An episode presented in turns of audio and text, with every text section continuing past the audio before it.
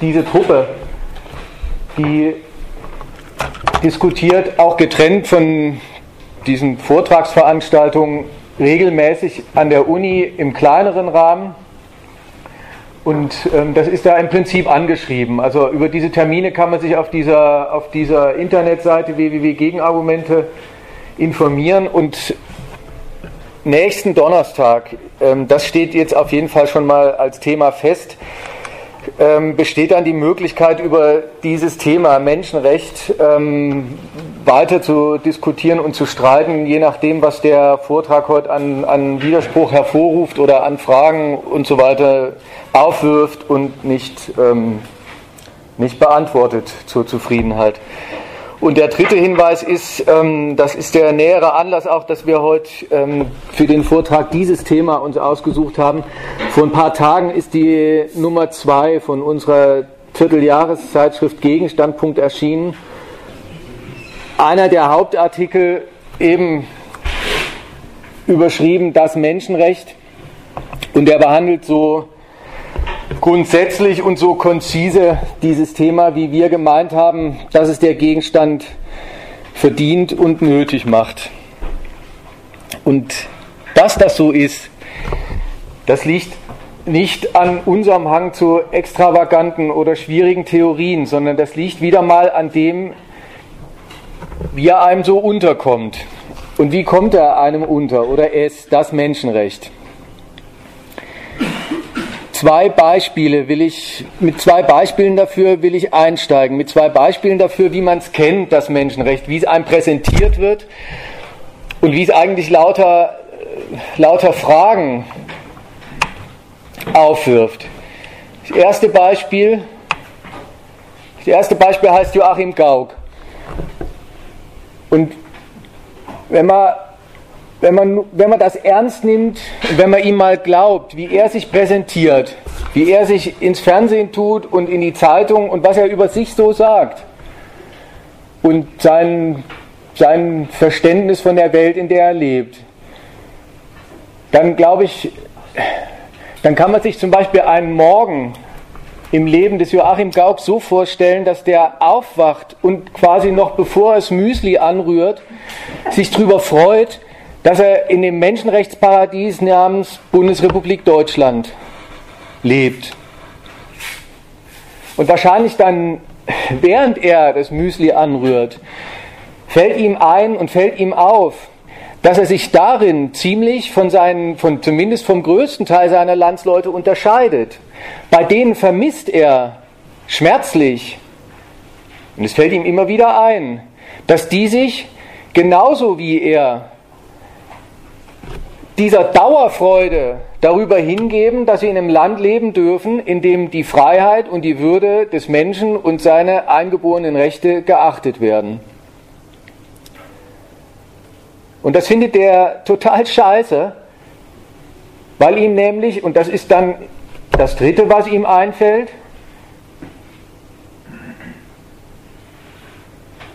weiß, dass es überhaupt keine Selbstverständlichkeit ist, in einem Land zu leben, in dem die Menschenrechte gelten.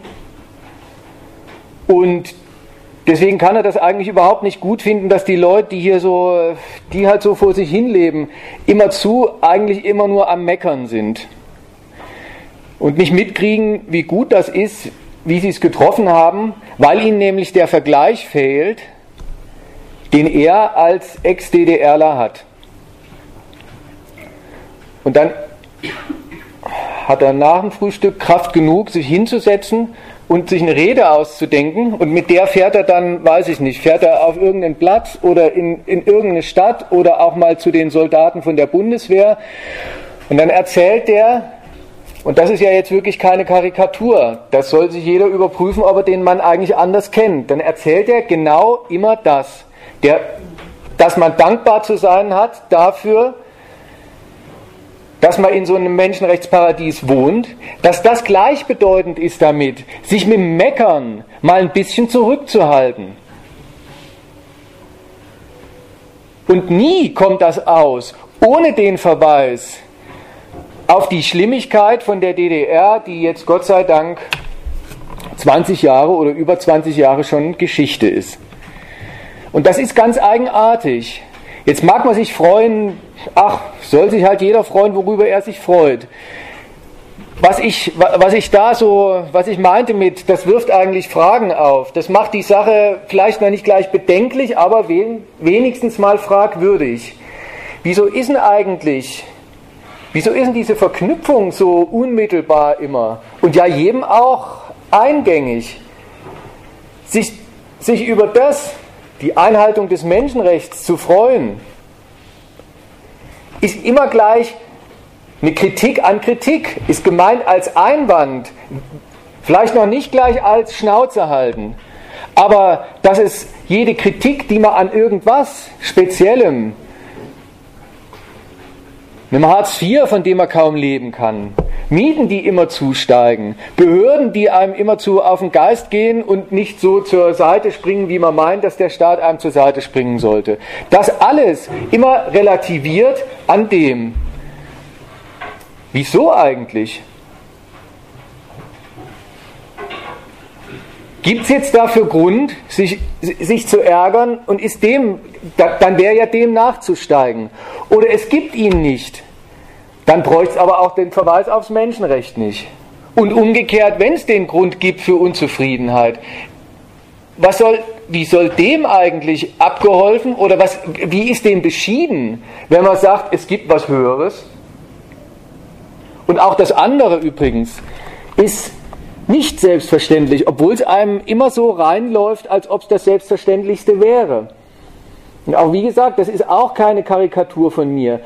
Der, der allergrößte Freund des Menschenrechts und der, der richtig auch, er sagt ja, das ist ja richtig eine Tour. So präsentiert er sich und sagt, das ist mein Markenzeichen oder alle anderen sagen es über ihn und er findet es gut. Das ist sein Markenzeichen als Bundespräsident, als Repräsentant dieser Republik.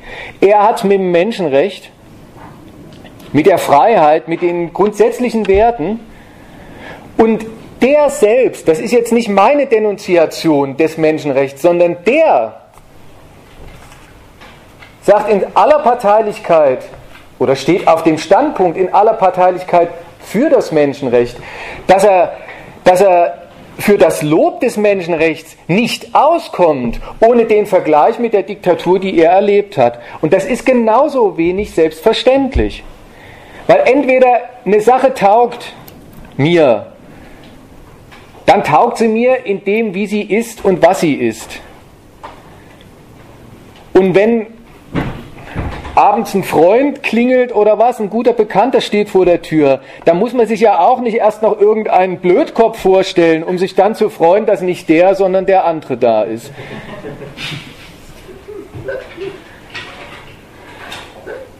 Das muss den Verdacht, den Verdacht, den muss man mal äußern. Das muss irgendwie an dem, was man da so lobt und was man loben soll, liegen dass, es, dass man ohne den Vergleich auf das Lob so leicht nicht kommt. Und in dem Modalverb jetzt vom letzten Satz liegt eigentlich schon gleich die nächste Fragwürdigkeit. Das Modalverb hieß soll.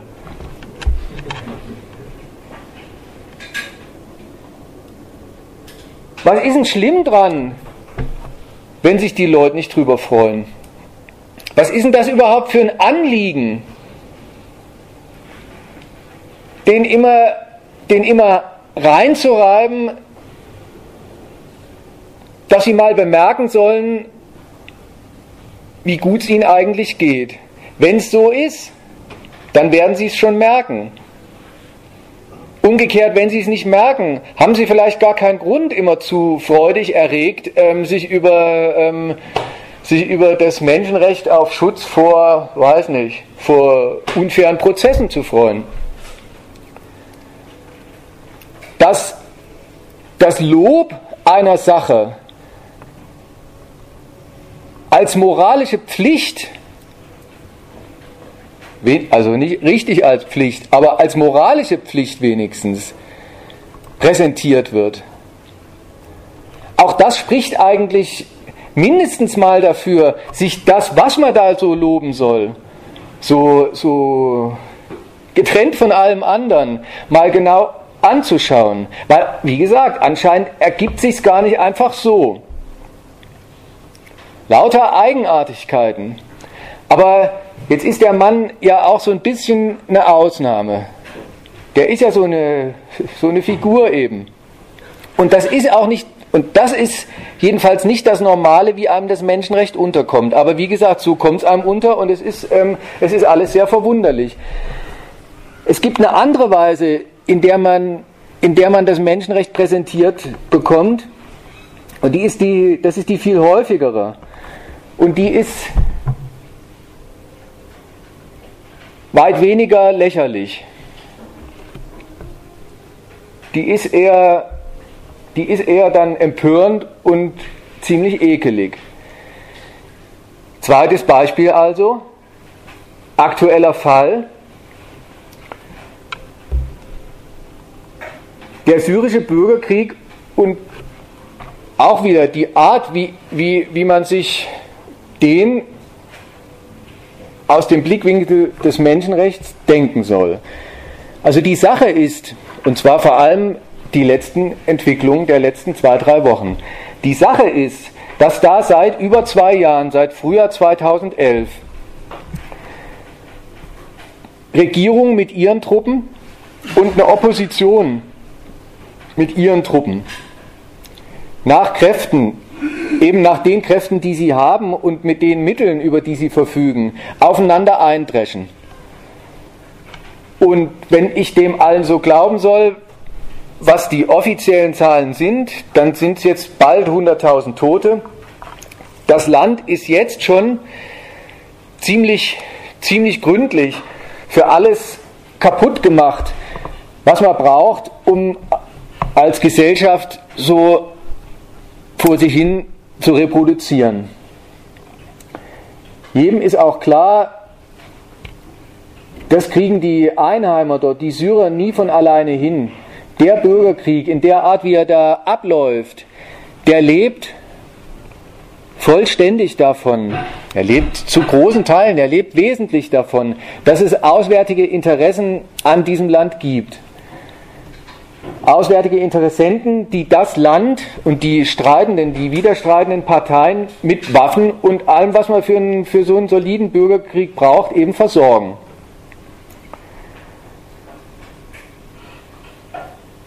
Die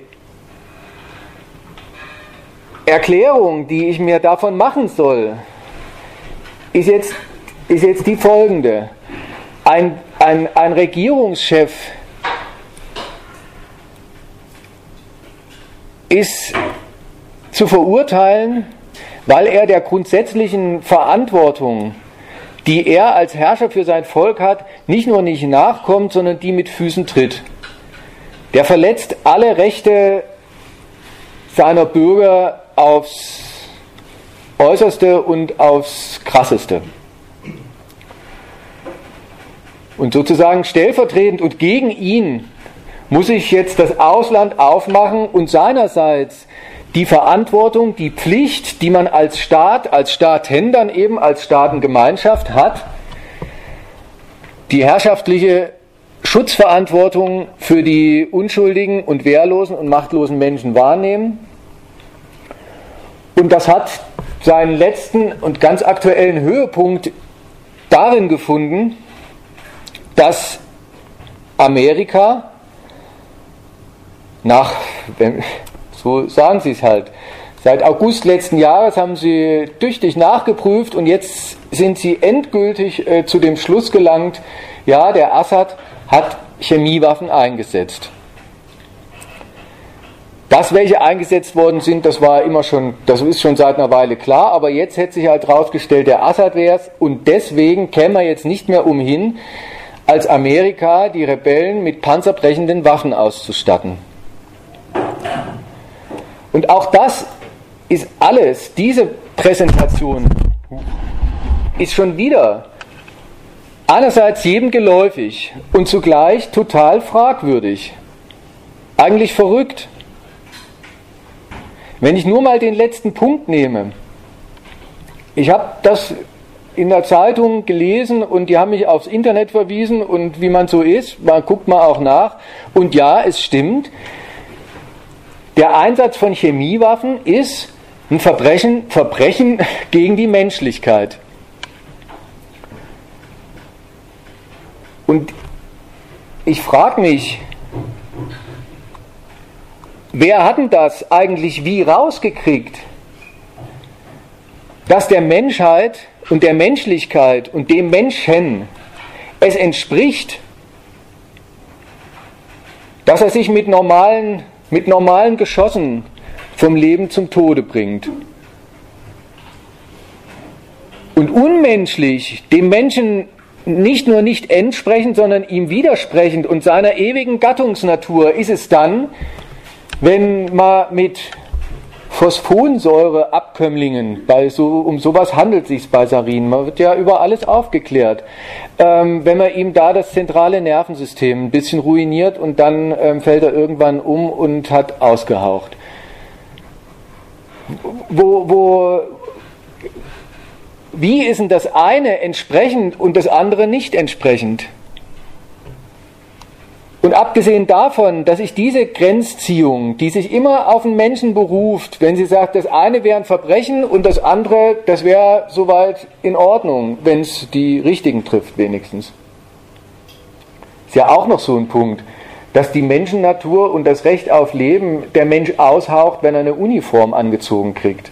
Aber gut, das sind halt so, das sind so ähm, Zweifelhaftigkeiten der einen Abteilung. Die andere Abteilung ist, wie steht denn eigentlich das, dieser festgestellte Übertritt über das, was es menschliche gebietet, im Verhältnis zu dem, was einem als Konsequenzen daraus vorgelegt wird? Inwiefern ist ein ist das ein Remedium für das, was da, was da beklagt wird? Wenn ich jetzt die eine der beiden Bürgerkriegsparteien mit zusätzlichen Waffen ausstatte, was hat denn das damit zu tun, dass die andere, dass die andere über Chemiewaffen verfügt und die vielleicht sogar einsetzt? Und mal ganz, und, und auch das ist ja wieder sowas, wenn schon das, der Einsatz von Chemiewaffen so ein Verbrechen gegen die Menschlichkeit und die Menschheit ist, dann ist es halt das. Verwunderlich finde ich es allemal, das habe ich ja gesagt. Nur wenn es schon so ist, wieso ist denn dann das Allerwichtigste, wer ihn, wer für diesen Einsatz eigentlich verantwortlich ist? Und das Irre ist, Gut, die Fragen können einem kommen und zugleich bleiben sie einem im Hals stecken. Und zwar deswegen, weil dieselben, die mir das so präsentieren, den Bürgerkrieg samt dieser Interpretation dessen, was da eigentlich, worum es da geht und wer da wozu ein Recht und wozu eine Pflicht hat, dieselben sagen mir gleichzeitig noch was ganz anderes die sagen, ja, dass der Obama jetzt die Rebellen verstärkt ausrüsten will. Das liegt, das liegt daran, dass Assad militärisch wieder Oberwasser kriegt. Dass der die Initiative zurückgewonnen hätte und das wäre an sich schon blöd. Und vor allem ist es deswegen blöd, weil es ja demnächst so eine Konferenz in Genf geben soll, eine internationale Syrien-Konferenz.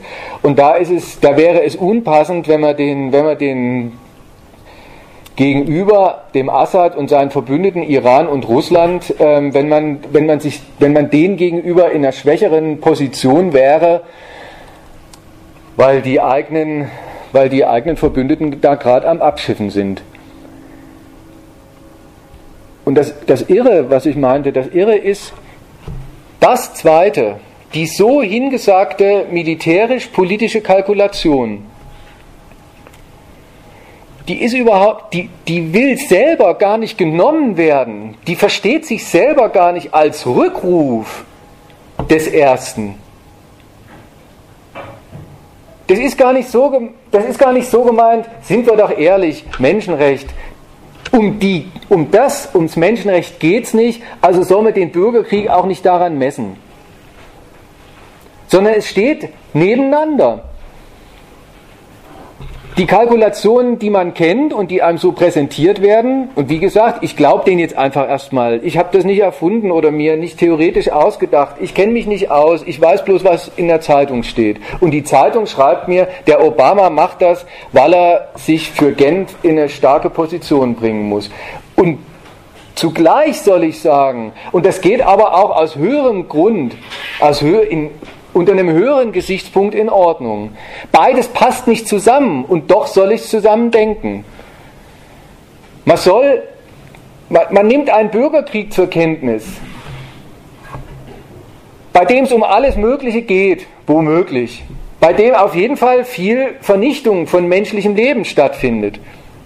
Und trotzdem soll man überhaupt nicht aufhören, die Sache so zu sehen, dass die eine Seite, der eine, Assad, seiner, seiner ähm, höheren herrschaftlichen Pflicht zur Fürsorge fürs Menschliche nicht nachkommt. Und die andere Seite, dem zwar ja, auch ihre ganz eigenen Kalkulationen hat, die mit Menschen und Menschlichem nichts zu tun haben, aber doch irgendwie so genommen werden könnten. Beide Male Fehlanzeige. In, wenn man Menschenrecht so nehmen will, ja, das macht der Staat tatsächlich, das ist der Grund und Leitfaden seines Handelns. Beid, bei, auf beiden Seiten Fehlanzeige. Und doch wird, wird, es, wird dieser Gesichtspunkt, dieser Bewertungsmaßstab nicht nur nicht außer Verkehr gezogen, dadurch, dass man sagt, denen geht es um alles Mögliche, nur nicht darum. Sondern umgekehrt, so wird er immer aufrechterhalten. Indem er sagt, alle treten ihn mit Füßen oder wenn sie ihn nicht mit Füßen treten, dann verhalten sie sich sehr instrumentell zu dem. Und steckt genau in der Klage steckt überhaupt das, dass man sagt, und eigentlich hätte der Gesichtspunkt zu gelten er hätte zu sein, um den es zu gehen hätte. So erhält man das aufrecht, dass das der Gesichtspunkt ist, unter dem man alles betrachtet, angesichts dessen, dass man weiß, dass dieser Gesichtspunkt nicht zählt. Und das verweist schon wieder drauf. Was ist denn der eigentlich seinem Inhalt nach? Der ist anscheinend unan, unangekränkelt und unankränkelbar durch jede Erfahrung, dass er nicht wirklich gilt. Das muss an dem liegen, worin er besteht. Und darum also sollen wir den Fragen mal nachgehen. Und ich will im Weiteren nur so wirklich die, die, ein, ein paar Merker auch ähm, setzen und ein paar ganz grundsätzliche Punkte dazu sagen. Wie gesagt, der Artikel ähm, behandelt das alles in, äh, in, in größter Ausführlichkeit und auch mit einer Fülle von Beispielen und deswegen will ich diesen Lektüretipp hier gleich nochmal erneuern. Also gut. Das Menschenrecht. Jetzt steckt ja schon im Wort, dass dieser Humanismus gleich als, als eine Rechtsidee daherkommt. Als eine Idee davon, dass der Mensch als Mensch Rechte hat, an die der Staat, an die die Staaten sich zu halten haben. Und deswegen lohnt es sich und ist es notwendig, meine ich, bevor man sozusagen sich dem Bestimmungswort in diesem Kompositum, den Menschen widmet, mal dem Grundwort Recht, ja, Menschenrecht, wenn man dem mal nachgeht, was ist da ein, worauf, woran knüpft das eigentlich an?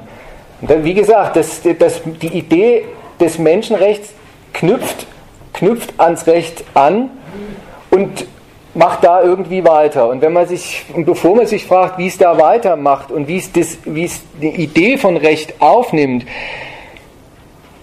auf was bezieht sich eigentlich, wenn man sagt Recht? Ja, und da bezieht sich die Idee eines menschlichen Naturrechts vielleicht weniger auf das, was Recht objektiv ist, als vielmehr auf das, wie einem das Recht immer so unterkommt, wie man es wahrnimmt, wie es Recht wahrgenommen wird und wahrgenommen in dem, in dem doppelten in dem doppelten Sinn, den das Wort im Deutschen hat, wahrgenommen, wie man es auffasst und mitkriegt und wie man mit ihm umgeht, wie man seine Rechte wahrnimmt. Nämlich erstmal so, jeder, vielleicht mal so gesagt, wenn man, es, es fällt viel leichter, ähm, als zu sagen, was Recht ist, aufzuzählen, welche Rechte man hat. So kommt eins Recht unter, als eine Ansammlung von, ähm, von Rechten, die man hat, von Erlaubnissen, die man genießt. Recht kennt man als Besitzstand. Ich habe das Recht und so weiter und so fort. Hast du überhaupt das Recht zu? Und das ist eine Auffassung von Recht, die wird der Sache eigentlich nicht so ganz gerecht, wenn man das Recht immer so nimmt, als das hat man, so ungefähr wie Fahrrad vorm Haus stehen oder die Hose auf dem Hintern, so hat man auch das eine oder andere Recht.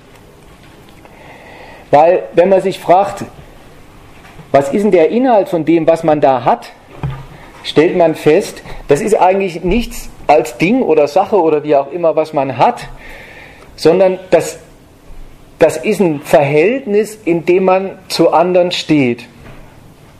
Interesse, also Recht, ein Recht haben, eine Erlaubnis haben, das ist, eine, das ist ein Status, den ein Interesse, was man womöglich hat, im Verhältnis zu anderen Interessen besitzt.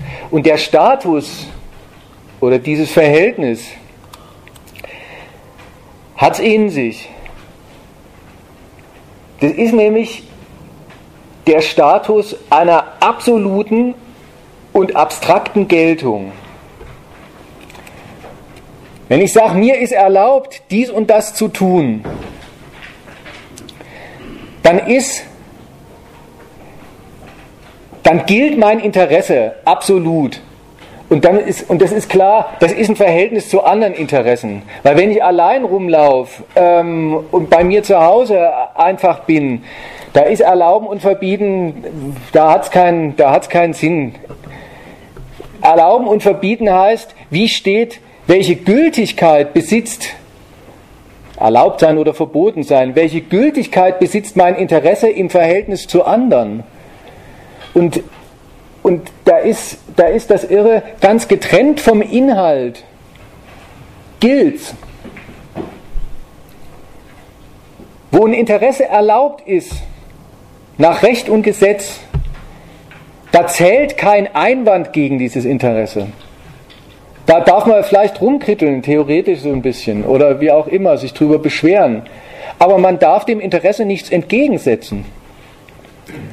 Das gilt einfach so getrennt davon, was sein Inhalt ist, getrennt davon, ob es vernünftig oder unvernünftig ist, getrennt davon, ob es vielleicht dem, der es praktiziert, gar nicht so gut tut, aber auf jeden Fall getrennt davon, welche Schäden er ansonsten bei Leuten anrichtet. Und umgekehrt, wenn Interesse verboten ist, dann zählt auch nicht sein Inhalt, sondern der erzählt so abstrakt, man darf es nicht verfolgen. Und das verweist selber darauf, dass diese, diese absolute, universelle Geltung, die dann jeder zu beachten hat, sich ein Interesse gar nicht verschafft. Diesen Status verschafft sich keiner mit seinem Interesse für sein Interesse, sondern das ist ein Status, dem wird sein Inter der wird seinem Interesse zugewiesen. Recht ist was, eine Erlaubnis ist etwas, und das weiß auch jeder eigentlich, was man gewährt kriegt. Spätestens dann, wenn es einen Rechtsstreit gibt, wenn es irgendeine Kollision gibt, weiß man, an wen man sich zu wenden hat. Und man weiß es ja auch vorher schon. Man kann sich einbilden, was man will. Aber Recht hat man dann auf seiner Seite und nur insofern, insofern der Staat, die rechtsetzende Instanz, einem dieses Recht zuweist und sagt, ja genau, das ist dir erlaubt. Und deswegen muss man sein Recht auch nicht durchsetzen gegen andere. Die Macht hat ein einzelnes Interesse gar nicht, diese abstrakte Geltung sich zu verschaffen, sondern das macht tatsächlich die staatliche Gewalt, die dafür nicht umsonst als allererstes Mal auf ihrem Gewaltmonopol besteht. Und vielleicht ist ja jetzt mal so wenigstens andeutungsweise klar, dass das, was einem so daherkommt, immer als, das ist eine Ansammlung, ja, ein bisschen Recht, die, kenne ich immer als Rechte, die ich habe oder die mir abgehen, die ich gegen andere geltend machen kann oder die ich von anderen beachten und akzeptieren muss. Dass das überhaupt, wenn das der systematische Bezug der Interessen aufeinander ist, dann geht das überhaupt bloß und dann ist das und zwar nicht nur dann, wenn es einen Rechtsstreit gibt, sondern dem Grundsatz nach. Das ist überhaupt das Werk einer Staatsgewalt. Das kriegt überhaupt nur ein Gewaltmonopol, eine, eine staatliche Herrschaft hin, dafür zu sorgen, dass der einzige geltende Unterschied zwischen Interessen in der Gesellschaft, der einzig letztlich gültige Unterschied zwischen Interessen in einer Gesellschaft, der zwischen erlaubt und verboten ist. Und dann entpuppt sich das, womit man immer so umgeht, worauf man sich berechnend bezieht und worauf man dann sich auch berechnend wieder auf den Staat bezieht, als die Art und Weise, wie eben die Rechtinstanz, der Staat, über seine Gesellschaft, über ihre, die Rechtsinstanz, über ihre Gesellschaft herrscht. Recht, mal nicht genommen als die Rechte, die ich habe, sondern als das Prinzip, wie sich Interessen aufeinander beziehen. Das ist eigentlich nicht das, das Prinzip, wie sich die Interessen aufeinander beziehen, sondern wie alle Interessen vom Staat aufeinander bezogen werden. Recht, das ist das Regelwerk, was die politische Herrschaft ihrer Gesellschaft gibt. Die scheidet zwischen erlaubt und verboten und so richtet die sich, die Gesellschaft, ein. Und damit ist auch schon klar, dass dann nicht nur der Form, sondern so prinzipiell dem Inhalt nach die Interessen, die sie dann einrichtet, die sich so aufeinander bezieht, sagen wir erstmal so, dass die auch ihrem prinzipiellen Inhalt nach gegensätzliche Interessen sind. Das weiß auch jeder von sich, selbst wenn man so ähm, erstmal ganz berechnend sich aufs Recht bezieht. Und gerade dann kann jeder, kann, kann, weiß jeder, wann kommt die Frage auf, ist das überhaupt erlaubt? Darf der das mit mir machen? Nie, wenn mir einer 100 Euro schenkt, das war keiner, darf der das. Wenn mir einer 100 Euro abknöpfen will, weil er GEZ heißt oder sowas, ja, da ist dann, da ist die Frage, dürfen die das? Die Frage von erlaubt und verboten, dieses sich hinwegsetzen über andere Interessen, sich geltend machen gegen die, sich nicht drum kümmern müssen, was man bei denen anrichtet, das macht eben genau, das ist da relevant. Wo die Betätigung des einen Interesses von Haus aus mindestens mal eine Beschränkung des anderen Interesses ist. Und deswegen ist auch klar, wenn dann das Recht gebrochen wird, da gehen dann nicht die Schäden für die Interessen los. Und umgekehrt die Wiederherstellung von Recht, das wird nachher dann nochmal wichtig, die Wiederherstellung von Recht hat nichts damit zu tun, dass irgendein Schaden, den ein Interesse erlitten hat, wieder rückgängig gemacht wird. Weil ja auch Geltung von Recht dass ein Interesse sich erlaubterweise betätigt, ja gar nicht heißt, es steht in, in, in Einklang mit allen anderen. Das sind völlig, das weiß jeder, zwei völlig unterschiedliche Sachen. Man sitzt im Zug und einer quatscht pausenlos dummes Zeug in sein Handy und der ganze Waggon ist genervt. Und dann geht man zu dem hin und sagt, mach mal halblang oder halblaut. Und, wenn, und dann sagt der, ähm, führ dich nicht so auf, wir sind hier nicht im, Ruhe, im Ruheraum. Und dann sagt man wieder, das ist jetzt eine Themaverfehlung. Und dann guckt er einen an. Ja, er beruft sich auf eine Erlaubnis. Wofür beruft er sich auf die Erlaubnis? Dafür, dass er sich, dass er sich um, ähm, um die Genervtheit und das Mittagsschläfchen der übrigen Fahrgäste nicht kümmern will, sich drüber hinwegsetzen will. Da macht Erlaubnis, da wird sie einschlägig und umgekehrt dafür braucht es die auch. Und zwar, und wie gesagt, und wenn das das Prinzip ist, wie eine Gesellschaft, wie die Gesellschaftsmitglieder sich aufeinander beziehen, da, da ist Gegensatz von Interessen. Was systematischeres als dieses vergleichsweise läppische, ähm, einer quatscht immer, während die anderen, während die anderen eher ruhiger hätten. Gut, und jetzt sagt Menschenrecht,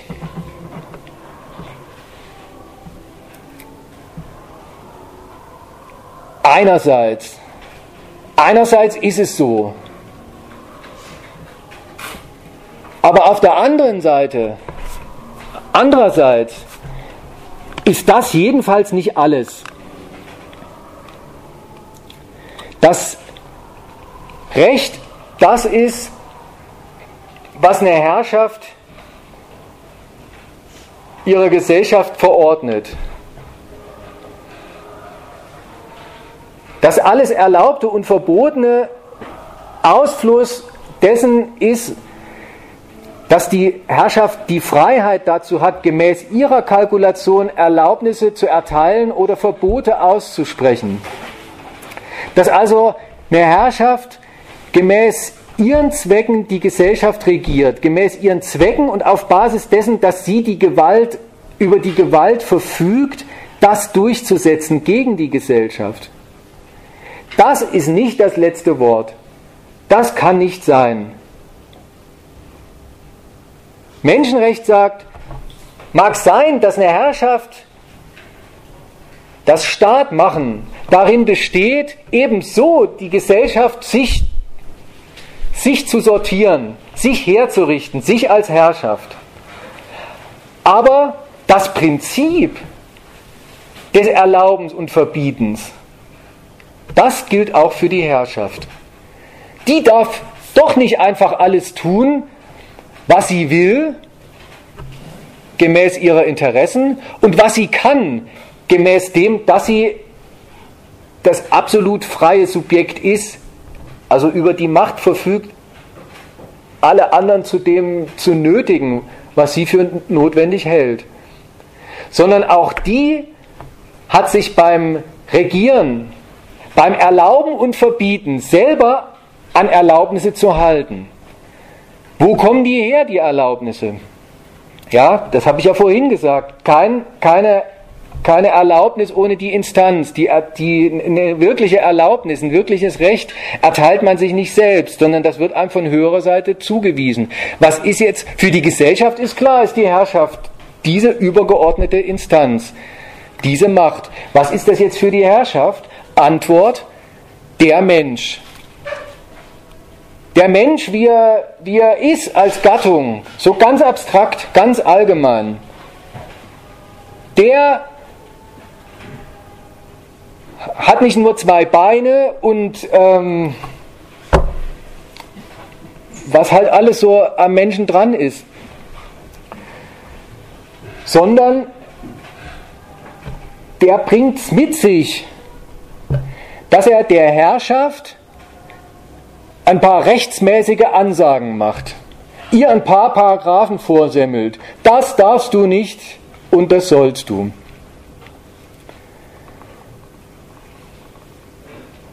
Und diese lange Vorrede jetzt mit dem Recht, die halte ich deswegen, habe ich deswegen für nötig gehalten, damit man sich die ganze, und jetzt spreche ich, jetzt sage ich es einfach als These, die ganze Verrücktheit dieser Idee, mal klar macht.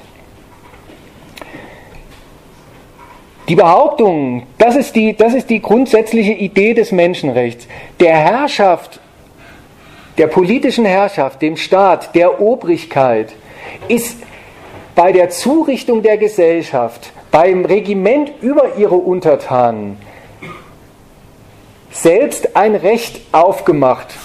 Selbst, da ist sie selbst sozusagen weisungsgebunden. Und die Instanz dieser Weisung ist der Mensch. Und das ist nach beiden Seiten hin ein völlig, ein, einerseits ein irrer Gedanke und zweitens ein frecher Gedanke. Und das will ich mal an den beiden Seiten versuchen klarzumachen. Noch bevor man, noch bevor man sich dem widmet, worauf verweist denn die Herrschaft, wenn sie sagt, ich halte mich ans Erlaubte. Ja, sie verweist auf den Menschen. Dazu komme ich später. Aber es ist mal zu würdigen, was sie da tut und was sie sagt. Wenn sie sagt, ich halte mich ans Erlaubte. Das ist, einerseits ist es ganz dumm. Denn entweder, es, oder als ein Widerspruch, man ist ja, ist ja hier an der Uni, es ist ein schlimmer, schlimmer Widerspruch. Denn Entweder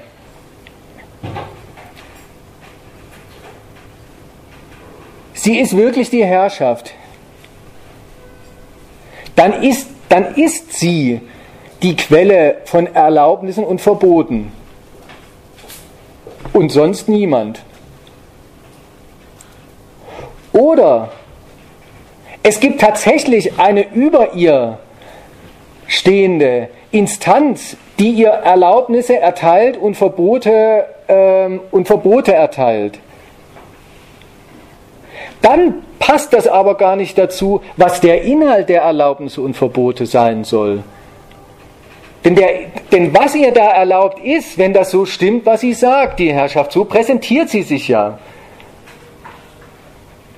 ist ja das Herrschen.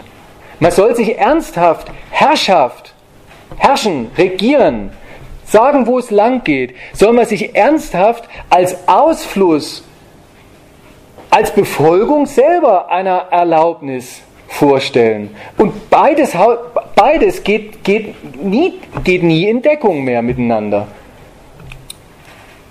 Das ist, das, ist eine, das ist eine verrückte Idee, zu sagen, es ist zwar die Herrschaft und das, was sie tut, ist regieren und was sie sagt, das gilt. Und dann soll die gleichzeitig selber darin bloß die Befolgung von Erlaubnissen sein. Dann wäre es nicht die Herrschaft. Jetzt ist doch aber gerade das, was sie sagt, wovon sie sagt, dass es erlaubt sei, ist, dass ich euch erlaube und verbiete, was, was ich euch erlaube und verbiete. Der Sache nach verrückt, ein unheilbarer Widerspruch mit noch so viel Philosophie und Dialektik, der ist nicht zu reparieren. Aber es ist ihm was anzumerken. Und da komme ich jetzt mal von dumm zu frech. Es findet nämlich was völlig Irres statt.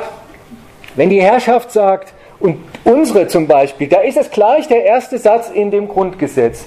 Alle staatliche Gewalt Gut, jetzt weiß, ich, jetzt weiß ich nicht mehr weiter, aber die Menschenwürde zu schützen und zu achten, genau, ist Auftrag aller staatlichen Gewalt. Insofern, also die Herrschaft sagt, sie wäre erlaubt. Man kann mal die Frage stellen, wer hat, denn, wer hat denn dich eigentlich danach gefragt?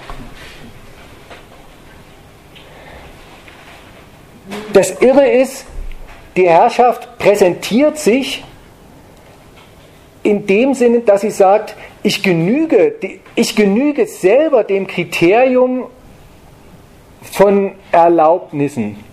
Was ich tue, ist erlaubt. Sie präsentiert sozusagen den Vorbehalt, der ja in jeder Erlaubnis auch mit drin steckt. Ne? Also ein Interesse, da wo, da wo Erlaubnisse gelten, das sind Interessen, die erlaubt sind, die, sind, die gelten absolut. aber umgekehrt gelten sie nur, insofern sie erlaubt sind. Und jedes Interesse muss sich darauf befragen und darauf befragen lassen, ja, erlaubt oder verboten und wie weit erlaubt.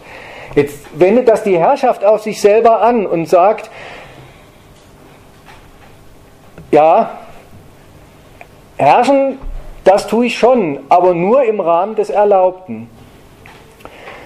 Und damit dass sie sagt, sie genügt diesem Gesichtspunkt, führt sie überhaupt diesen Gesichtspunkt erst ein in Bezug auf sich. Das, das, das, das, das, der Schlager an dem, das Freche ist, dass die Herrschaft sagt, was wollt ihr? Ich halte mich ans Erlaubte. Und damit, damit gibt sie selber den Maßstab vor, den sie überhaupt, an dem sie gemessen werden will, den sie überhaupt als Maßstab, den sie an sich anlegen lässt, nur zulässt, den lässt sie dann auch zu. Danach lässt sie sich auch kritisieren, aber eben danach. Was als Vorbehalt daherkommt, herrschen, aber nur insofern. Das ist das ist selber, so führt man den Vorbehalt ein. So, so, ähm, so legt man überhaupt die Perspektive, den, den Blickwinkel auf sich fest. Na klar, und zwar zu dem Zweck, um sich hinzustellen und zu sagen, und unter diesem Gesichtspunkt lasse ich mir nichts zu Schulden kommen. Das ist, das ist Legitimation. So führt sie einen Gesichtspunkt ein, unter dem betrachtet man, getrennt von dem, was sie dann so tut als Herrschaft, ihr aber auf jeden Fall nichts Schlimmes nachsagen kann. Das ist das, das, ist das Freche.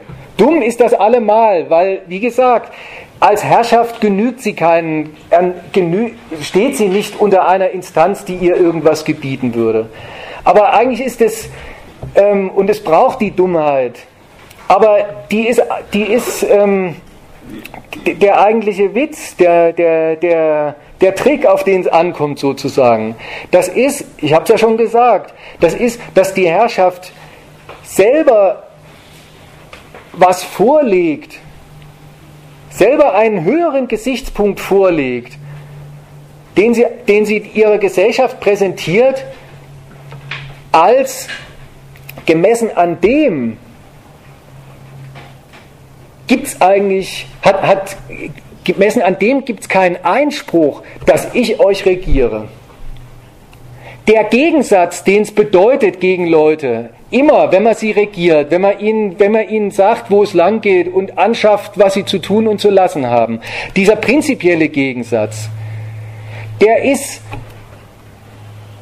der ist in der Idee vom Menschenrecht einerseits gar nicht geleugnet, im Gegenteil, der ist aufgegriffen. Das richtig, das Menschenrecht sagt, ja, Herrschaft, das ist eine Zumutung, das ist eine Frechheit sich über die anderen zu stellen und, zu sagen, und denen Ansagen zu machen. Denen zu sagen, wie sie zu leben haben, wovon sie zu leben haben, wie sie sich aufeinander zu beziehen haben. Für diese Frechheit braucht ein Staat, für diese Frechheit braucht es eine Erlaubnis. Hat er die? Ja, sagt der Staat, ich habe sie. Da wird der Gegensatz, der wird nicht geleugnet, sondern der wird, der wird gleich so präsentiert als, er muss sich rechtfertigen. Und rechtfertigen, da habe ich als Staat kein Problem mit. Der Mensch.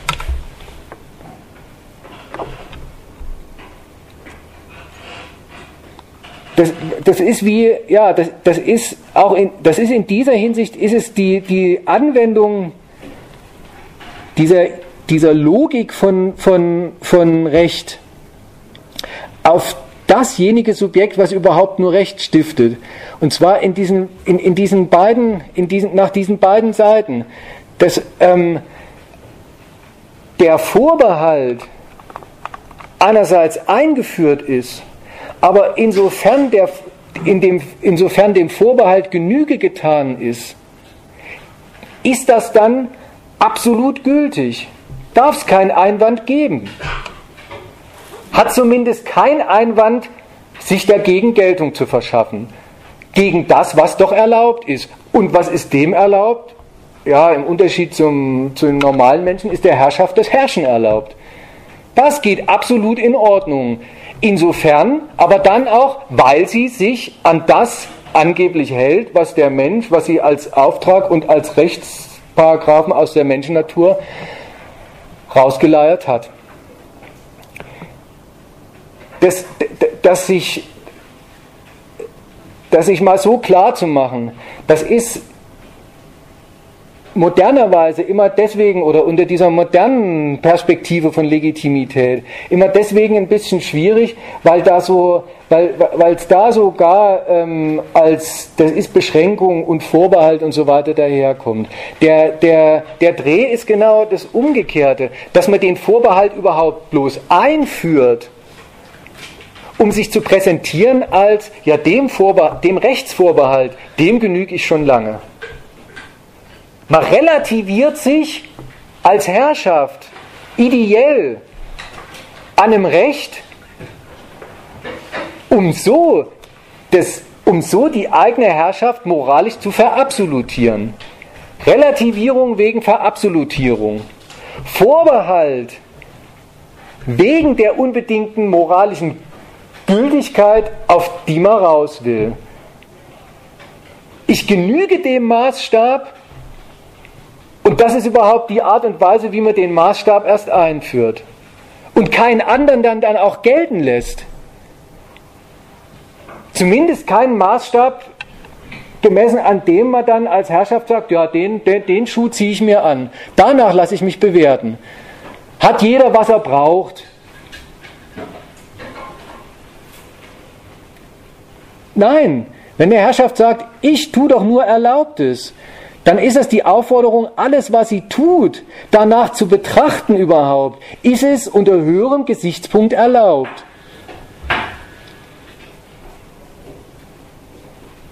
Gut. Also insofern einerseits verrückt und auf der anderen Seite freche, freche, herrscherliche und herrschaftliche Legitimation, Selbstlegitimation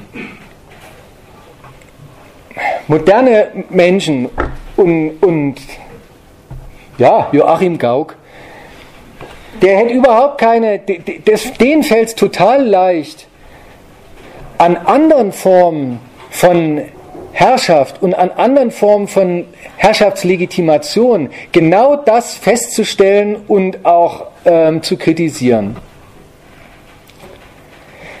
Dem Mann ist es total geläufig, wie Legitimation im Sozialismus, also zumindest sagt er das, wie Legitimation im Sozialismus ging. Die, den Verweis auf soziale Wohltaten, der Verweis darauf, dass man als SED das Ohr an der Geschichte hat und der hätte man abgelauscht, da geht der Zug, der fährt, der fährt Richtung Sozialismus und da hätte die Arbeiterklasse eine historische Mission. Das ist die Selbstpräsentation eines Staats gewesen, der damit alles legitimieren wollte, was er seinem Volk so zumutet. Dass Könige, absolute Herrscher, Monarchen, lieben Gott anrufen, wegen ja, wegen dieses Zwecks sich moralisch gegenüber den Untertanen zu präsentieren als, was immer ich mit euch anstelle, wie immer ihr vorkommen mögt, aber ähm, ich tue es nicht einfach aus Machtvollkommenheit, sondern über mir gibt es eine Instanz und die hat mich berechtigt und beauftragt, über euch Landeskinder zu herrschen. Da ist es jedem so klar, dass da der liebe Gott als Auftraggeber der Herrschaft richtig den Zweck hat. Da tut die Herrschaft über sich ideell eine Instanz, um den Leuten unter sich, um sich gegenüber denen selber auf diese moralisch hohe Stufe zu stellen und zu sagen, im Namen dieses der über uns allen schwebt. Und insofern und weil ich von dem berufen bin, könnt ihr mir doch zustimmen. Darin sind wir uns doch einig. Bei sowas kriegt jeder die Legitimat die, die, diesen fiesen herrschaftlichen Legitimationszweck mit. Das, das Legitimation, das ist, man führt was ein, gemessen an dem nichts mehr als Einwand gelten gelassen wird, was die Herrschaft ihren Leuten wirklich an Lebensverhältnissen einbrockt. Das führt einerseits das Menschenrecht exakt durch und auf dieser Leistung besteht es auch. Und zugleich soll man es immer nie so nehmen. Ich kann mal umgedreht sagen, warum, warum eigentlich Legitimität? Warum legitim? Das ist, das ist, dasselbe, das ist dasselbe, was man vorhin bei Interessen hatte. Ähm, legal, wann kommt es darauf an, wann sie legal sind? Wenn das, was der Staat nur mal so als Fiktion seinen Leuten anschafft, wenn denen das gut bekommen wird, wenn der, wenn der, der Organisator eines gesellschaftlichen, einer gesellschaftlichen Gemütlichkeit, wenigstens einer gesellschaftlichen Nützlichkeit und Vernunft einfach wäre, und so trottelt man dann dahin, da käme doch keiner drauf zu sagen, darf der das? Ist dem das erlaubt, uns diese Ansagen zu machen? Da wird doch jeder sagen, bitte weitermachen. Nur nicht aufhören. Legitimität, das Bedürfnis danach, sich darzustellen, sich hinzustellen als jemand, der das, was er tut, mit vollem Recht tut, sogar mit höherem Recht tut. Wer hat das nötig? Das hat nur jemand nötig, der weiß, dass er eine Zumutung ist. Das ist die Ankündigung seiner selbst als Zumutung an die Leute und zugleich und eben richtig immer mit der damit verbunden. Macht euch nichts draus. Nehmt mich mal so. Nehmt mich mal als. Verboten ist es jedenfalls nicht. Gut. Und entsprechend sieht die, sieht die Instanz dann auch aus, die er sich aussucht. Und das ist ja jetzt wirklich die, das ist ja die Eigenart, das ist die Spezialität. Eben das letzte war, ich habe darauf hingewiesen, das ist weder das Legitimationsbedürfnis noch, dass man dem Legitimationsbedürfnis nachgeht, ist was Neues, ist mit modernen demokratischen bürgerlichen Gemeinwesen, Staats, eben Staatsgewalten in die Welt gekommen. Was mit denen in die Welt gekommen ist, das ist die eigenartige Legitimationsinstanz, auf die sie verweisen. Und das ist, da hat man spiegelbildlich jetzt wieder den, das Doppelte von es ist verrückt und es ist zugleich ganz frech und eigentlich eine ziemlich unheimliche Ankündigung. Also der Mensch, dem hat man das abgelauscht. Der, der, macht, der macht Ansagen. Der ist, der Mensch, der ist nicht nur untertan, sondern der ist sogleich der Obertan für die Herrschaft. So soll man sich vorstellen. Ausgerechnet aus den Leuten, aus denen sie, äh, die sie befiehlt, befehligt, muss man sagen, die sie befehligt, denen sie nämlich befiehlt, was sie zu tun und zu lassen haben, denen sie das Geld hinsemmelt, dass sie zu, überhaupt von dem sie zu leben haben, die ganzen Einrichtungen und, und so weiter, die Verfahrensweisen, wie man es zu verdienen hat und so zu. Jedenfalls, denen sie alle Lebensverhältnisse letztlich verordnet die sollen zugleich diejenigen sein, die der Herrschaft dabei Vorschriften machen. Der Mensch, den soll, so, so stellt ihn das Menschenrecht mir vor. Das ist derjenige, der der Herrschaft gewisse Erlaubnisse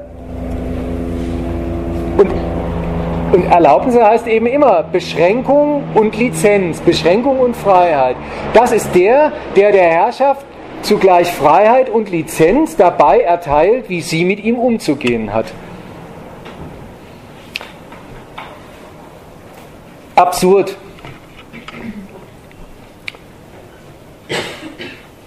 Aber zugleich auch, zugleich auch wieder, zugleich auch wieder frech und, und da in gewissem Sinne ehrlich. Denn wenn man sich jetzt mal überlegt, dieser Mensch in dieser eigenartigen, in dieser verrückten Doppelrolle, wie soll man sich den dann vorstellen, wie soll man sich dann vorstellen in der zweiten Hälfte der Rolle? Als was, inwiefern ist der, ist der rechtsetzende Instanz? Also erstmal muss man da sagen, kein, keiner, also ich nicht, ihr, die hier sitzt, auch nicht und überhaupt kein Mensch, der so rumläuft, der wirklich rumläuft,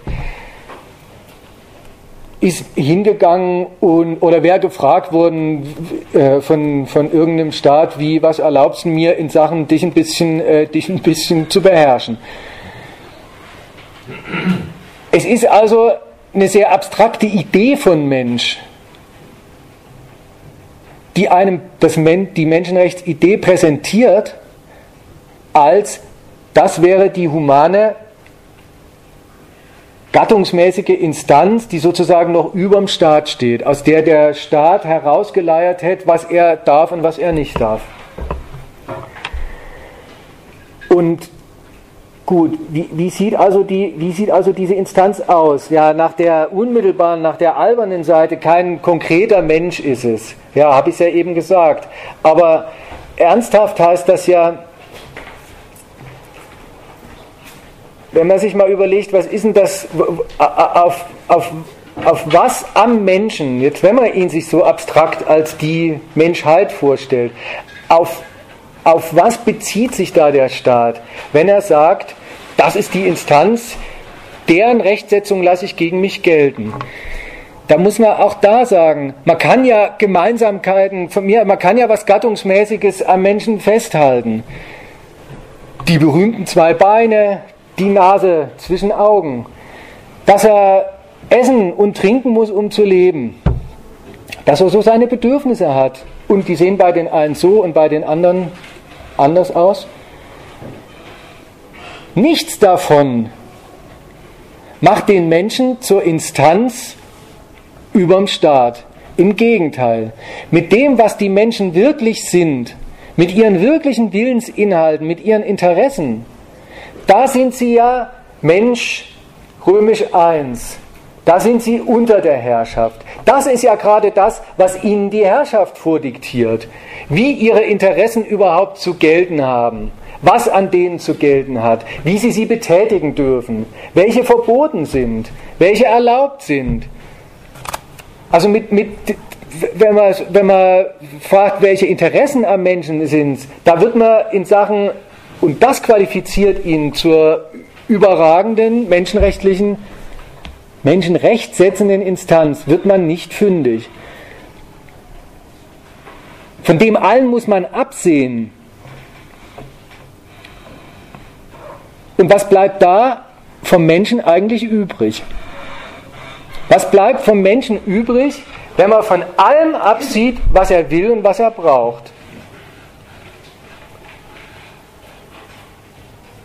Aber trotzdem äh, soll ja so viel übrig bleiben, dass man sagt, das ist nicht einfach ein Klumpen Fleisch oder sowas, sondern, äh, also mit Blut innen drin und so, sondern das ist der Mensch und nicht das Tier. Was bleibt vom Mensch im Unterschied zum Tier übrig, wenn nichts, was er, was er will, dafür gelten soll? Dann bleibt wirklich bloß noch übrig, dass er als Gattung es zu einem Willen gebracht hat. Man muss den schon grammatisch nicht ganz korrekten Satz sagen, dass Menschen wollen. Das mit Doppel S, ja, also Menschen wollen Und das hält das Menschenrecht fest als, und insofern achte ich sie und orientiere mich an ihnen und ihren Setzungen. Das ist in jeder Sprache ist das ein schräger Satz, wollen ohne Akkusativobjekt zu sagen. Und das ist deswegen sprachlich so ein Unding, weil es logisch, logisch mal wieder ein, ein Riesenquatsch ist. Na, jetzt bin ich beim, wer mitgezählt hat, ist jetzt die dritte Variante, diesen, diesen ganz grundsätzlichen Widerspruch des Menschenrechts sich mal klar zu machen. Ja, so soll man sich vorstellen. Der, der, der Wille so ganz an und für sich Und der genießt ja auch, ja, der genießt Wertschätzung und dicke Bücher werden über ihn geschrieben. Und, und so. Aber man muss sagen, es ist wieder eine heillose Fiktion. Weil Wille nicht nur sprachlich nicht funktioniert, also über den Willen zu reden, sondern weil Wille nicht das ist, dass man erstmal sagt, man, bevor man irgendwas will, stünd man frei rum und dann fragt man sich, und was will ich jetzt? So, so, so, so wird kein Mensch geboren, so entwickelt kein menschliches Individuum einen Willen und so hat sie auch die Gattung. Und wenn man es auf die Gattung bezieht, ist auch die nicht so zu ihrem Willen gekommen, dass der erstmal da wäre und dann hätte sie ihm, dann hätte sie ihm ein paar Inhalte auch noch mit dazugegeben. Freier Wille. Ja, der Wille ist frei und er kann sich was aussuchen. Und ähm, ihr habt euch ausgesucht, mir zuzuhören. Ich mir einstweilen ausgesucht, euch was zu erzählen jetzt. Und man hätte sich auch was anderes aussuchen können, das ist richtig. Nur nie, nie kriegt man Willen vom Inhalt befreit und ihn, und ihn so irgendwie zu fassen. Der Witz am Willen ist nicht, um jetzt mal dem kurz nachzugehen, dass man sich, dass er frei von allen Inhalten erstmal ist und sich dann Inhalte und sich dann möglicherweise noch Inhalte gibt, sondern Willensfreiheit heißt, dass sich der Mensch zu seinen Bedürfnissen freistellt. Insofern hat der Mensch, wenn man wirklich, wenn man mal reell über die Menschennatur und das Menschenrecht sagt ja, heißt ja Naturrecht, ja, wenn man mal wirklich drüber reden will, was, was Menschennatur ist, dann geht es eben, eben genau umgekehrt. Die Menschennatur hat im Willen schon eine ziemliche Latte an Inhalten beigegeben. Essen, trinken, aufs andere Geschlecht scharf sein oder aufs gleiche, ist ja egal verhindern, dass man friert und so vor sich hin machen und weiß der Geier was. Und jetzt ist Willensfreiheit, das ist der Unterschied zum Tier, ist nicht das, dass man auf alles auch, dass man auf alles scheißen könnt. Klar, sogar das kann man. Haben ja Leute schon sich zu Tode, freiwillig zu Tode gehungert, aber dann hinterher waren sie auch tot. Die haben sich, die haben sich im Widerspruch geleistet. Willensfreiheit heißt da, dass man nicht einfach von seinen Bedürfnissen angefüllt ist und denen so nachgeht und nicht anders kann, sondern nicht, dass, dass, man, dass man frei zu ihnen steht. Dass man das Bedürfnis, was man hat, sagen wir mal nach Essen, das meldet sich ja regelmäßig. Dass man das sortiert, dass man sich dazu stellt, dass man es reflektiert auf die Bedingungen und auf die Mittel, es zu erfüllen. Dann hat man nicht nur Hunger, sondern wer seine Wer ein bisschen organisiert ist, der sorgt auch dafür, dass er was zu essen hat, bevor der Hunger kommt, abends, wenn alle Läden zu sind. Und dann will man auch nicht einfach irgendwas essen, sondern dann achtet man darauf, dass es lecker ist und dass man sich zubereitet. Und manche achten auch darauf, dass es gesund ist und, und so fort. Und dann kann man es auch mal ins Verhältnis zu anderen Bedürfnissen stellen.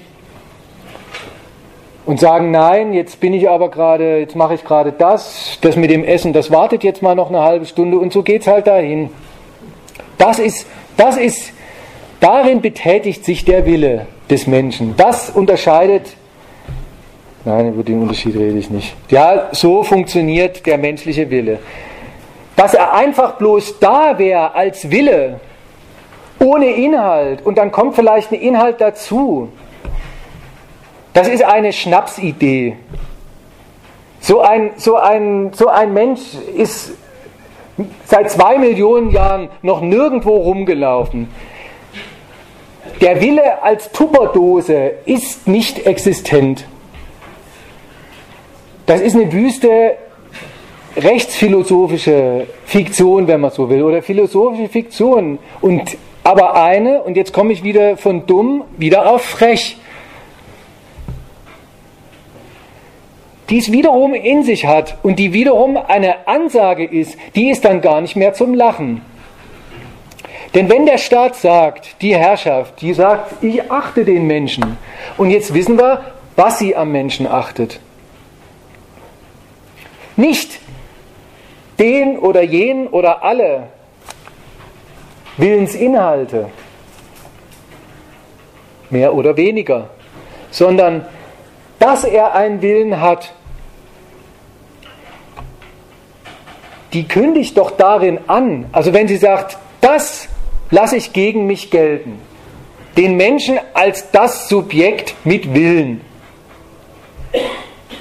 Darauf nehme ich Rücksicht, da, da, da lasse ich mir selbst ein Recht aufnötigen.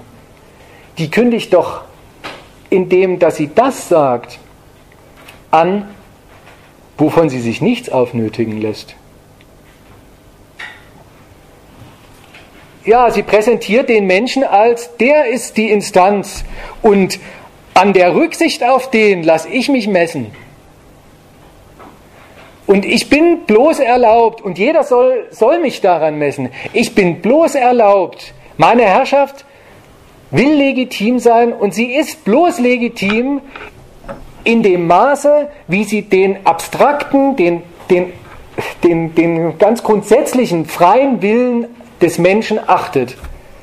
Und indem sie sagt, das macht sie legitim und das macht sie auch zum Maßstab von Vorwürfen, die sie sich angelegen sein lässt.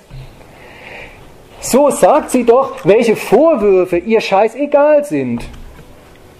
Wer sagt, ich, ich achte und ich berücksichtige den Willen als solchen, der kündigt an, dass er bereit ist, über jeden speziellen Willensinhalt mit aller herrschaftlicher Macht hinwegzugehen und sich hinwegzusetzen und das nicht gelten zu lassen.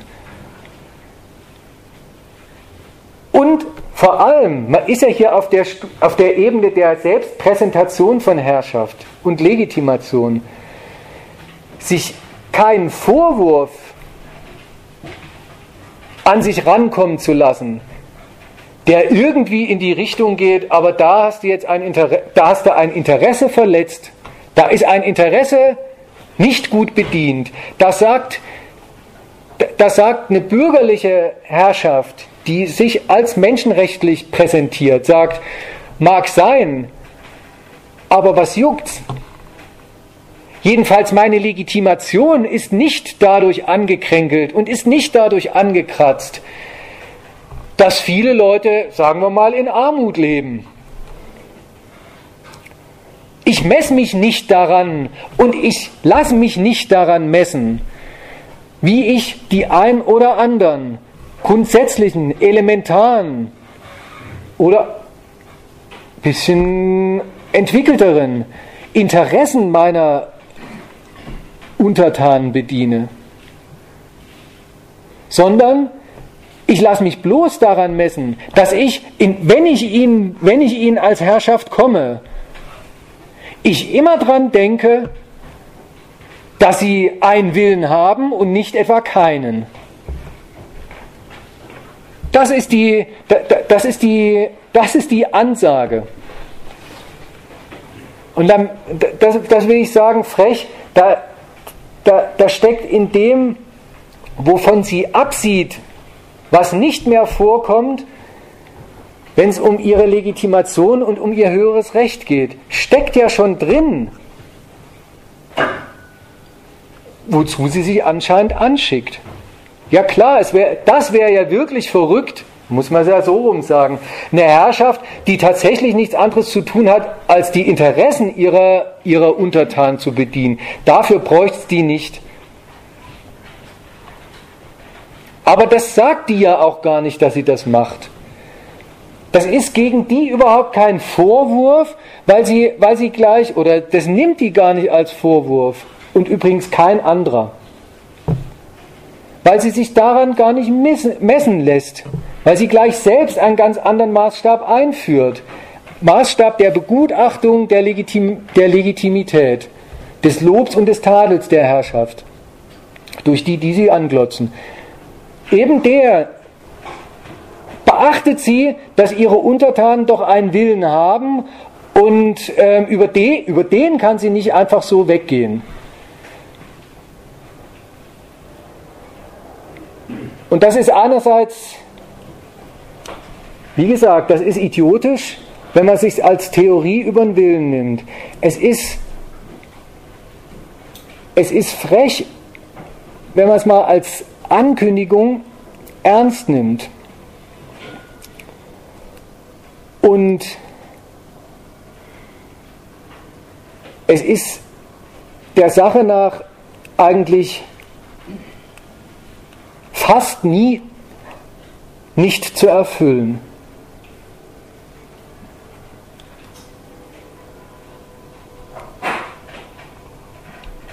Wie, wie, wie, wie geht denn das? Man beherrscht die Leute, man macht ihnen Vorschriften und immer wenn man ihnen von oben nach unten kommt, als Herrschaft eben, beachtet man, dass es, keine, dass es keine Tiere oder Automaten sind, sondern dass es Menschen mit Willen und Bewusstsein.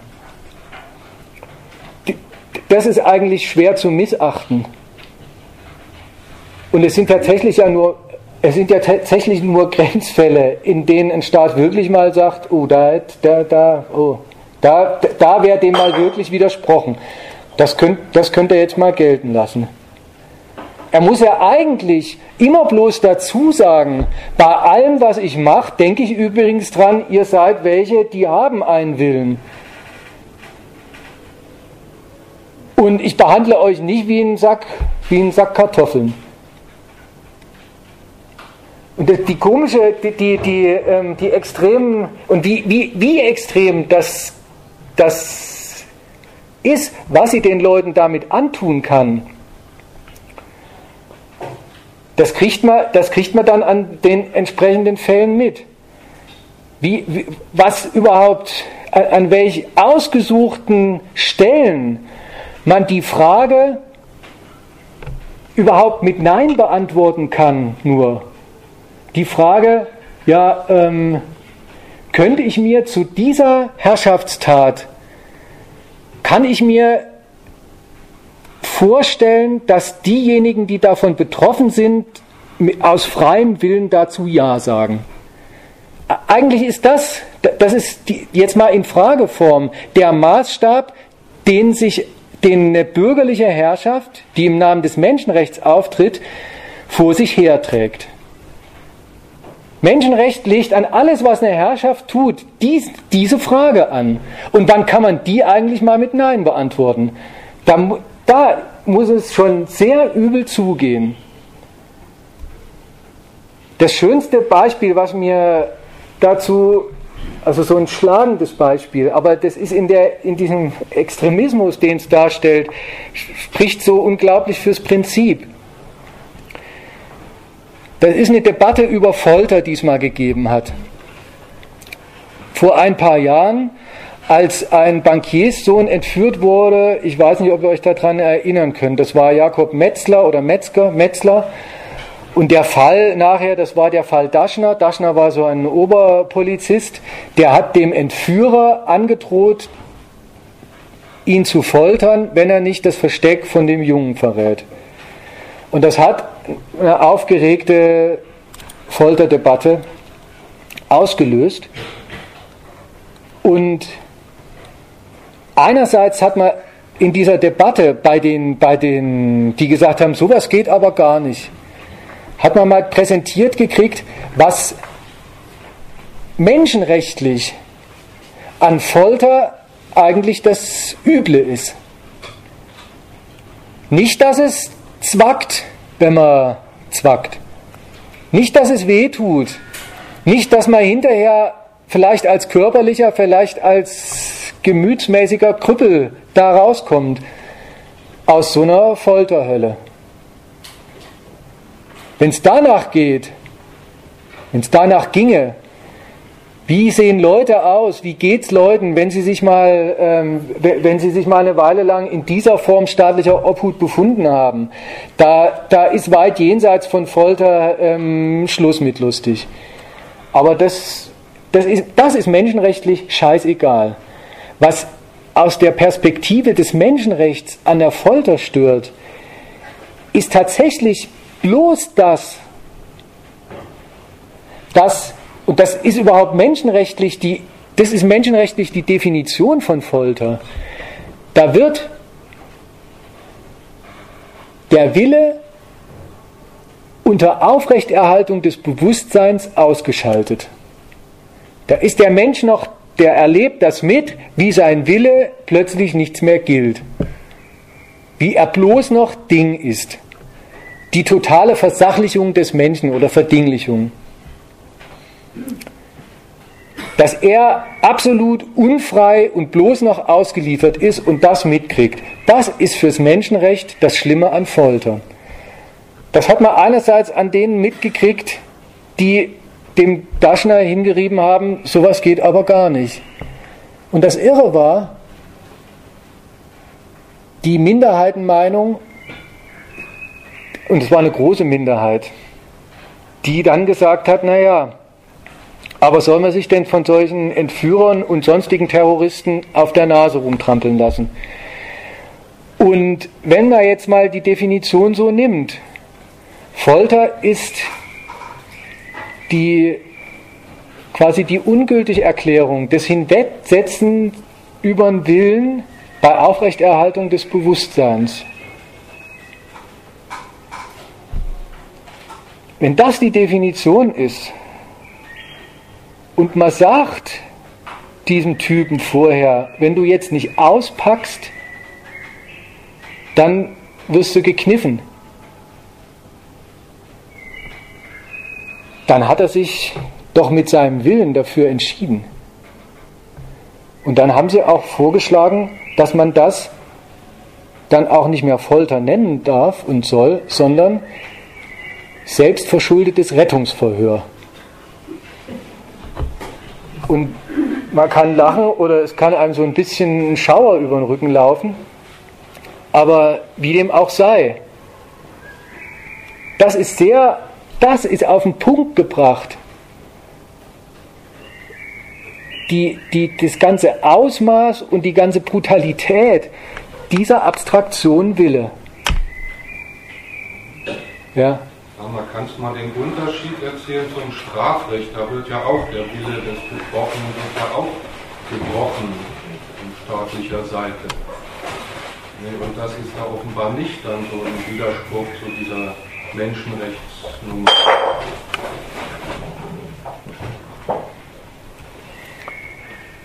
Ja, aber das mit dem Willen brechen, das ist beim Strafrecht, das ist beim Strafrecht so eine Sache. Also ich meine, man kann daran kann man studieren und das ist ähm, und, und ähm, hier und, und gerade bei diesem an diesem Punkt Folter, da, ähm, da ist die da ist diese menschenrechtliche Selbstlegitimationsarie, also das, was man als Ideologie mal so nehmen kann, da, da merkt man überhaupt den, den Konnex, die, die, die Verbindung zu dem, wie der Staat sich wirklich gegenüber den Willen der Leute aufführt. Ja, du sagst, beim Strafrecht wird, wird der Wille der Leute gebrochen. Aber, aber inwiefern und wie und wie eigentlich nicht? Du kannst also als erstes, sagt der Staat, das, eine Strafe,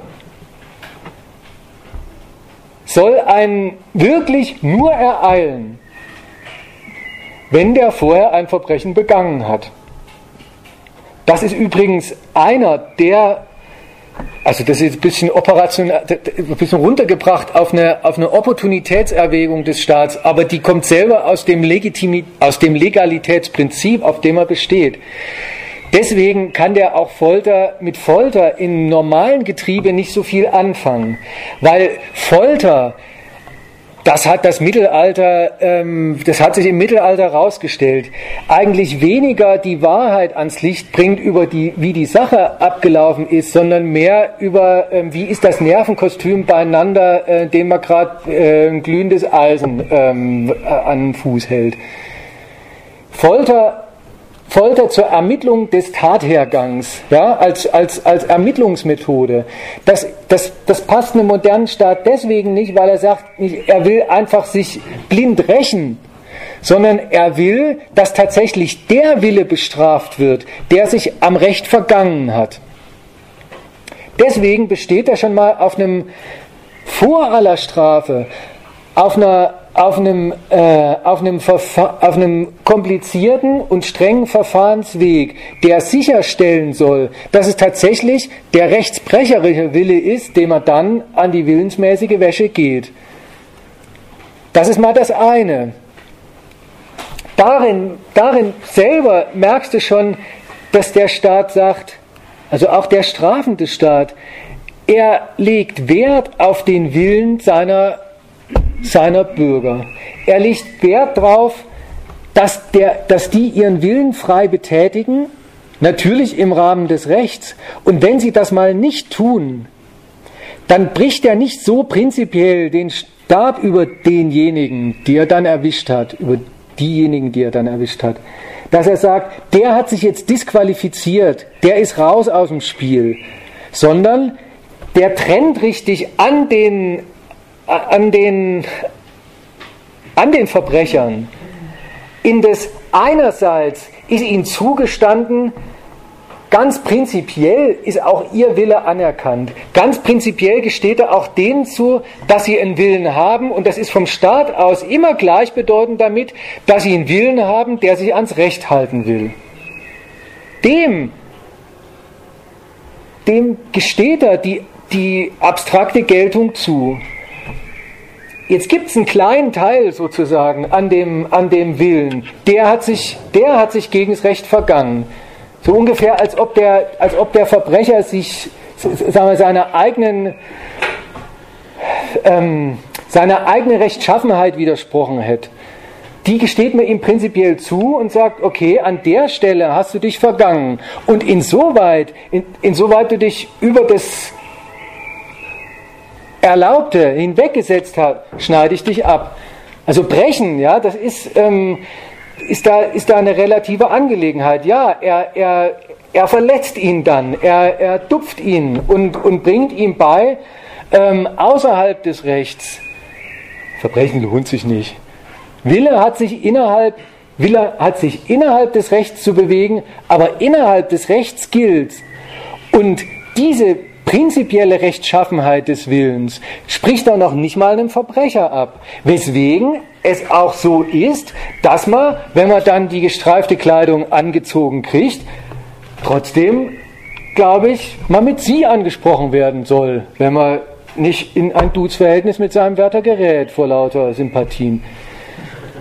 Aber dass, der, dass, der, dass man dass für die nicht einfach die Bürgerrechte entfallen sind, dass, die, dass man mit denen nicht machen kann, was man will, dass dann auch die Strafe ja mal irgendwann ihr Ende hat und dann ist es ähm, ist ja auch so ein Prinzip und nach verbüßter Strafe und dann nach einer Weile, dann darf man es auch nicht mal mehr ins Führungszeugnis schreiben.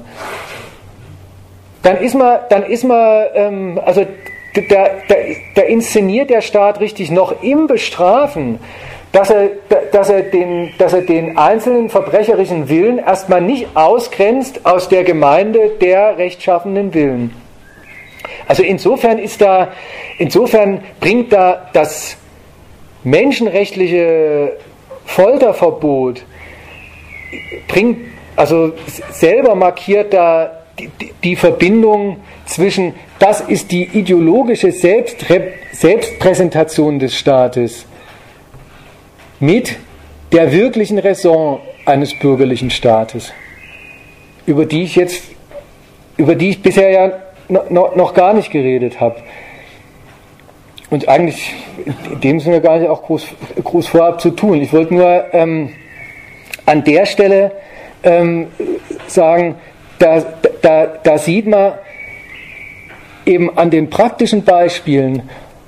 Und wenn man sich von den praktischen Beispielen, wenn man, wenn man sich wirklich mal von denen belehren lässt und dann zurück nochmal guckt in die Ideologie rein, merkt man eigentlich schon an der Ideologie, was da angekündigt ist, eben gar nicht Verschonung in dem Sinn, sondern gar nicht, gar nicht Rücksichtnahme auf, und sei es noch so ein elendes, kleines, billiges Bedürfnis, sondern Rücksichtnahme auf eine Abstraktion, mit der kein Mensch so wie er ist rumläuft. Und dann ist die Wahrheit davon, und das ist eine Abstraktion, die der Staat selber den Menschen anschafft. Und das Ideologische, da merkt man unmittelbar, also bei diesem Folterverbot, da, da, da, ist, da ist der Unterschied zwischen Ideologie und wirklicher Behandlung der Willen durch den Staat tatsächlich bloß noch das, dass die Menschenrechtsidee beim Folterverbot so tut, als ob, das, als ob die Menschennatur ungefähr sich das schon ausgesucht hätte. Das wäre quasi damals mit dem Übergang vom Neandertaler auf den Mensch, hätte die Natur dieses Gebot in den Menschen reingetan, er soll vom Staat, der ihn beherrscht, aber nicht gefoltert werden. Als ob wie gesagt, das, da ist die Ideologie das, dass man so tut, als ob, wenn man sich den Staat wegdenkt, der Mensch ganz von sich aus drauf kommt, dass er vom Staat nicht gefoltert werden will. Aber das ist ja die Schnapsidee vom Anfang. Man soll sich den Staat ausgerechnet aus dem, aus, aus dem, erstmal aus der gewalttätigen Behandlung wegdenken und in den Menschen als Mensch, noch ganz ohne Staat, sowas reindenken wie, ganz als naturbelassenes, als naturbelassene, als naturmäßig gedachte Gattung, hätte er selber schon ein Verhältnis zum Staat, was er mitbringen würde. Eben hier das Verhältnis, einerseits unterdrückt er den, und wenn man keine Schranke einbaut, dann äh, werden dann immer die Zehennägel rausgerissen. Aber dafür gibt es ja Natur, na, von der Natur aus, die Schranke für einen Staat ähm, macht das nicht. Das ist, der, das ist der ideologische Zusatz, dass man dann immer sagt, und so entspricht der, dem, äh, der Staat dem Menschen ganz ohne, ganz quasi dem Menschen nur als Mensch gedacht. In der Sache ist das schon ziemlich auf den Punkt gebracht, was, was, was bürgerliche Staatsräson tatsächlich ist, zumindest mal bezogen darauf, wie der Wille der Leute in einem bürgerlichen Staat vorkommt.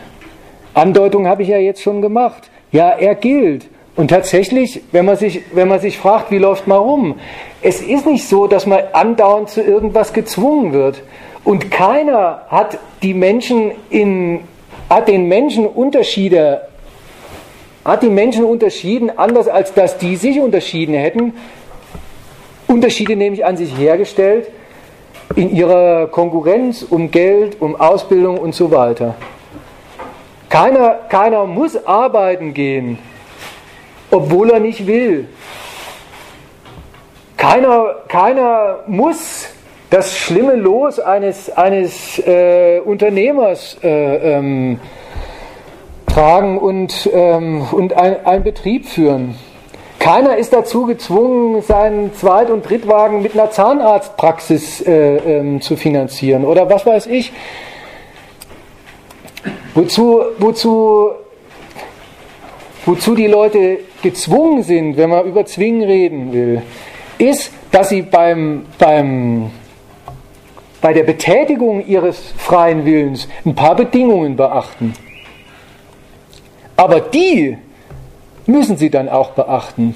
Die sind keine Option, sondern wie gesagt, das sind die, ganz vom Anfang ist, ganz beim Anfang ist man da jetzt, das sind die, ähm, das sind überhaupt die Maßgaben, die ihren Willen, ihre Willensbetätigung qualifizieren oder disqualifizieren. Alle haben sich ans Erlaubte und Verbotene zu halten und insofern sie das tun, können sie tun, was sie wollen. So sind sie gefragt mit ihrem Willen. Und was sie dann tun, jetzt fragt man sich, ja, aber wo bleibt jetzt noch Herrschaft? Ja, und dass es Herrschaft ist, steckt ja schon in dem, dass sie erlaubt und verbietet. Ja, dann, dann steckt das Ganze, die ganze Art, der ganze, wie die Herrschaft sich, die Gesellschaft sich zunutze macht. Das Ganze, die Gesellschaft wird doch regiert durch die Herrschaft. Das steckt dann in diesen Bedingungen, die sie der Willensfreiheit setzt. Jeder darf machen, was er will. Der darf Bedürfnisse haben, noch und nöcher, und selbst die Verrücktesten sind, nichts ist verboten. Man muss halt alles bezahlen. Und dieser kleinen, die, das ist die kleine Bedingung. Und dem tut er sogar noch äh, ähm, den Service dazu liefern, dass er auch das, womit man bezahlt, der Gesellschaft spendiert, das Geld, was bei uns der Euro ist. Und so ist keiner gezwungen, also vom Staat aus, ähm, keiner muss einem Befehl nachgehen sondern mit der, mit der, mit der Bedingung, aber alle, jedes Bedürfnis, was du befriedigen willst, dafür musst du die Mittel bezahlen und das, womit bezahlt wird, das ist bei mir der Euro. Auf diese Weise organisiert sich die Herrschaft hier in der BRD ihre Gesellschaft als eine, in der für Geld gearbeitet wird und in der überhaupt der Zweck, den der Staat hat, Nämlich, Geld soll sich vermehren in der Wirtschaft und dadurch, dass die Leute ihren, ihren, ihren Geldverdienstmöglichkeiten nachgehen. Ah, das, also das, das organisiert der Staat nicht als Befehl in dem Sinn an die Gesellschaft, sondern als Dienst an einem Bedürfnis, was er ihr überhaupt dadurch aufnötigt, dass er sagt, dafür stelle ich die Bedingungen und das Mittel zur Verfügung so organisiert eine bürgerliche Herrschaft, dass die freie Willensbetätigung der Leute tatsächlich der, das so, dass das Verhältnis von Obrigkeit und Untrigkeit gar nicht negiert wird, sondern eben so funktioniert.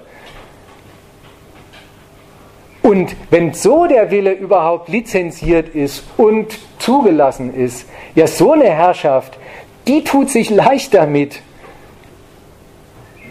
hinzugehen und zu sagen, jeder darf mich dran messen, ob ich, ob ich mich an den freien Willen halte oder nicht. Na, das ist eine, das ist eine, also diese menschenrechtliche Legitimationsarie, die singt auch nur eine Herrschaft, die passt nur zu einer Herrschaft, aber zu der passt sie dann auch. Die tatsächlich mit dem Willen der Leute so umspringt, dass sie, dass sie denen nicht die Willensinhalte vorschreibt, den Umkreis ihrer Betätigung vorschreibt, wie in einem Ständestaat, unter einer absoluten Monarchie oder sonst wie, sondern die sagt, macht doch, aber haltet euch an die Erlaubnisse. Und dann steckt das ganze Befehlswesen in den Erlaubnissen und in den Rahmenbedingungen, die dann weniger Rahmen, sondern ziemlich viel Inhalt sind. Ist es denn nicht umgekehrt auch so, wenn man verpflichtet wird, zum Beispiel das Eigentum äh, zu akzeptieren beim anderen, dann ist man ja gezwungen, auch Eigentum zu erwerben und äh, ist in Konkurrenz zu anderen, aber das legt der Staat als Bedingung fest, aber das kommt, erscheint doch umgekehrt. Er schützt das Menschenrecht auf Eigentum. Also auch das, was der als Bedingungen setzt, äh, den Bürgern gegenüber, äh, hat doch gleich die höhere Form, äh, dass die Menschen sich das ausgesucht hätten. Dass man die Meinung des anderen akzeptieren muss, dass man das Eigentum akzeptieren muss, lauter Menschenrechte, die aufgezählt sind in der Verfassung. ja, und das, das, das Ideologische daran ist immer, dass man sich vorstellen soll, sozusagen, der Mensch, der Mensch ganz ohne diese Art von Herrschaft, der wird gebieten, dass die Herrschaft ihm sein Eigentum schützt. Dabei, wenn du dich fragst, was ist ein Eigentum? Das ist ja die materielle Seite von dem, was ich vorhin als Recht mal versucht habe zu charakterisieren, ganz am Anfang.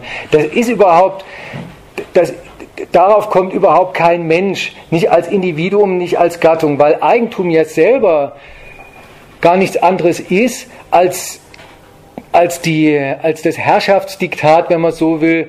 Ähm, jedem ist der Umkreis seiner, der Mittel, über die er verfügt, zugestanden als das ist der Gegenstand der ausschließlichen Verfügung. Das kriegt das, das aller materieller Reichtum in der Gesellschaft, das Eigentum von irgendjemandem ist, das kriegt überhaupt nur eine Herrschaft hin und das macht überhaupt nur für eine Herrschaft Sinn. So organisiert sie dann, dass die, dass die Leute, wenn sie produzieren, Eigentum produzieren. Und ähm, und, und klar, und weil umgekehrt jetzt jede Willensbetätigung daran hängt, dass man Eigentum erwirbt, weil es ja wirklich die Bedingung einmal gesetzt, wirklich die Bedingung jeder Willensbetätigung ist, das ist die sozusagen, das ist die, diese Zumutung ist zugleich blöderweise die, die, das Einfallstor dafür ist genau umgekehrt zu sehen. Die Herrschaft tritt sozusagen bloß hinzu und sorgt ein bisschen dafür, dass das Eigentum tatsächlich auch jedem gehört und keiner nimmt es ihm weg. Und so kannst du das. Wie sieht es denn ohne Herrschaft aus? Zum Beispiel ohne Herrschaft des Staates. Das Ganze ist ja eine Implikation, die Herrschaft des Staates im Grunde abzulehnen. Das kann man ja mal durchdenken. Nur wenn man anthropologisch oder ein bisschen die Soziologie der letzten zehn Jahre in Mexiko oder Argentinien äh, und Bolivien und äh, Kolumbien anschaut, sieht es so aus, wenn Horden sich das Recht selbst nehmen, jeden überfallen, wer gerade der Stärkere ist, wird überfallen. Ganze Stadtviertel werden kontrolliert von Banden, die sich einfach die Herrschaft angeeignet haben. Da könnte man zu der These überspitzt kommen, jede Diktatur ist noch besser für das Individuum, weil es immerhin noch irgendwie äh, das Individuum schützt und es nicht äh, jeglichen Bandenwesen ausgesetzt ist.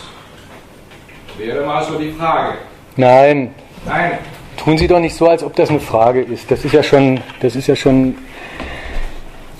nicht ganz ehrlich. Aber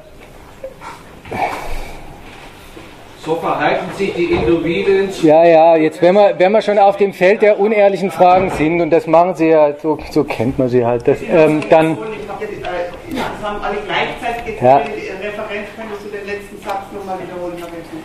Ich will mal so sagen, wenn man schon bei diesem Beispiel ist, Banden nehmen sich das, was sie kriegen, und dagegen soll man sich vorstellen, da wäre jede Diktatur besser, weil sie schützt das Individuum. Da muss ich jetzt mal ganz immanent sagen, ja, die Banden schützt aber die Diktatur dann nicht, oder? Weil das sind doch auch Individuen, oder nicht, oder was? Wenn ich einige Beispiele nehme in der Jetzt bleiben Sie halt mal bei dem Beispiel. Sind die Individuen weniger gefährdet als in so einem Bandenwesen? Das würde ich mal äh, behaupten. Deswegen spreche ich mich noch lange nicht für Diktaturen aus. Also diese Implikation bitte ich mir doch nicht zu unterstellen. Das war eine Gegenthese, um mal äh, das äh, überspitzt mal eben darzustellen, wie die Realität aussieht. Ja, aber wie sieht denn. Sie haben es eigentlich gegründet als Reaktion auf ein Bandenwesen, das er der, der, dem Rest der Menschheit vom Hals halten will, damit die nur über sich hinleben können. Da hätte ich auch nichts dagegen, ruhig vor mir hinzuleben zu können, wenn andere mich das lassen.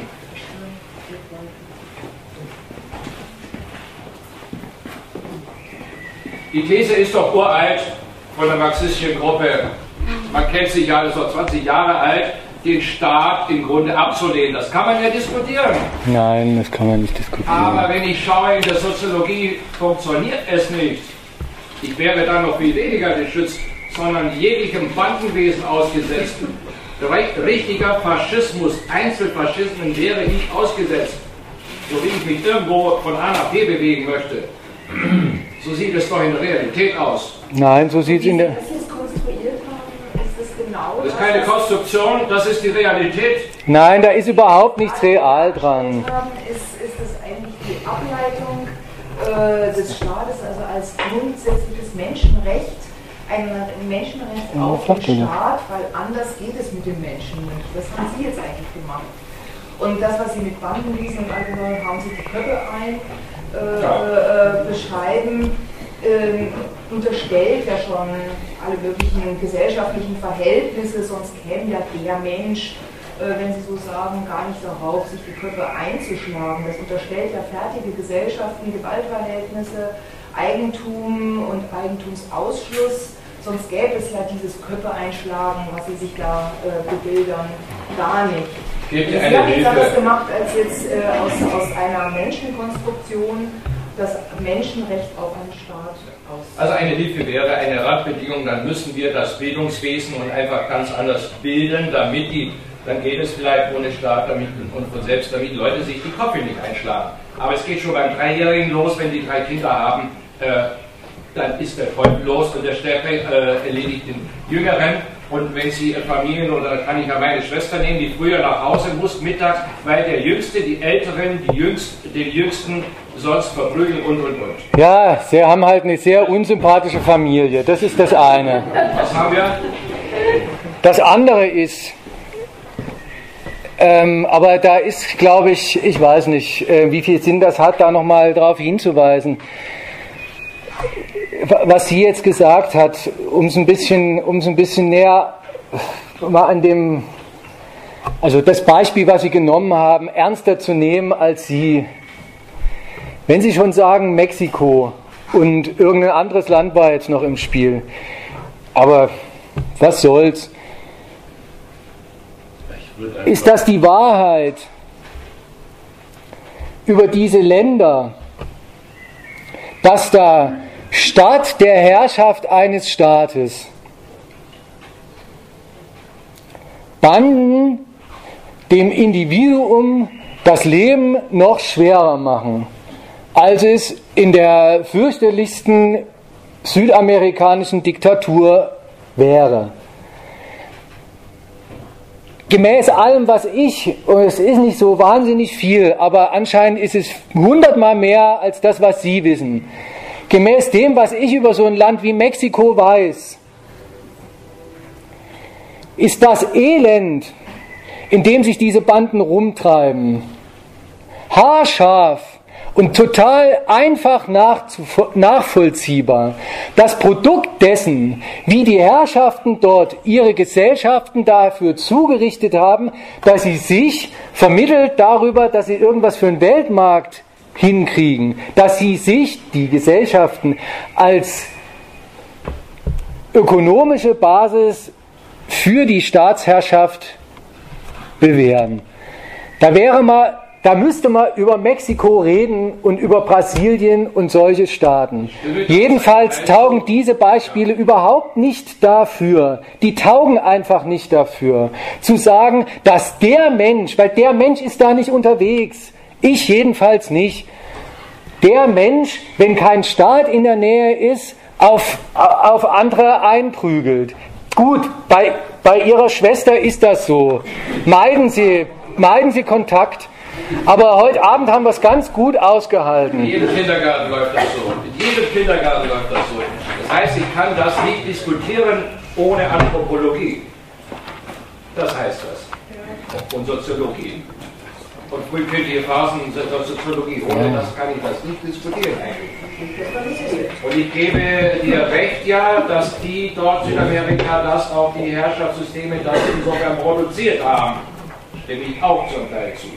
Ja. Sind wir gar nicht so weit auseinander. Ja, ich frage mich nur immer, wenn der Mensch schon so einer ist, kaum sieht er einen anderen, will er ihm in die Eier latschen. Wer kommt dann eigentlich darauf, dass man dagegen einen Staat bräuchte? Weil der verhindert doch dann das, was der Mensch immer zu will. Wenn der schon immer sagt, ich bin der Lupus von dem anderen Homo, ja? Welcher Homo sagt dann einfach, kommt dann drauf zu sagen, das müsste man verhindern? Das wäre ja dann auch wirklich eine Vergewaltigung der Menschengattung. Immerzu kommt sie nicht zu dem, was sie will. Sollen sich halt die Köpfe einhauen. Wie gesagt, wenn das dem Menschen frommt als Mensch, wer hat eigentlich, da, wer hat eigentlich mit dem Staat angefangen? Das macht die MG seit 20 Jahren, aber sehr abstrakt und dreht sich auch in Kreise eigentlich. In der sublim, sehr sublimierte Ablehnung des Staates Nein, die ist. Ich habe nichts dagegen, das zu diskutieren, aber es ja, geht die Randbedingungen. Das Verhalten der Menschen ist anders. Und da sehe ich bisher ohne eine äh, Regulation, ohne Normen leider. Äh, also bitte, ich habe Bakunin gelesen, man braucht mir nicht erklären, Anarchismus und so weiter. Und äh, ich bin ohne weiteres selbst auch einer und so weiter. Aber ich sehe auch, dass äh, ich oder ja, Einzelne gehen unter, weil Faschismen in einzelnen Köpfen, ich weiß nicht, woher sie kommen, äh, reingeplatzt sind. Äh, Rousseau sagt, der Mensch ist eigentlich nicht schlecht, aber die Gesellschaft macht ihn schlecht.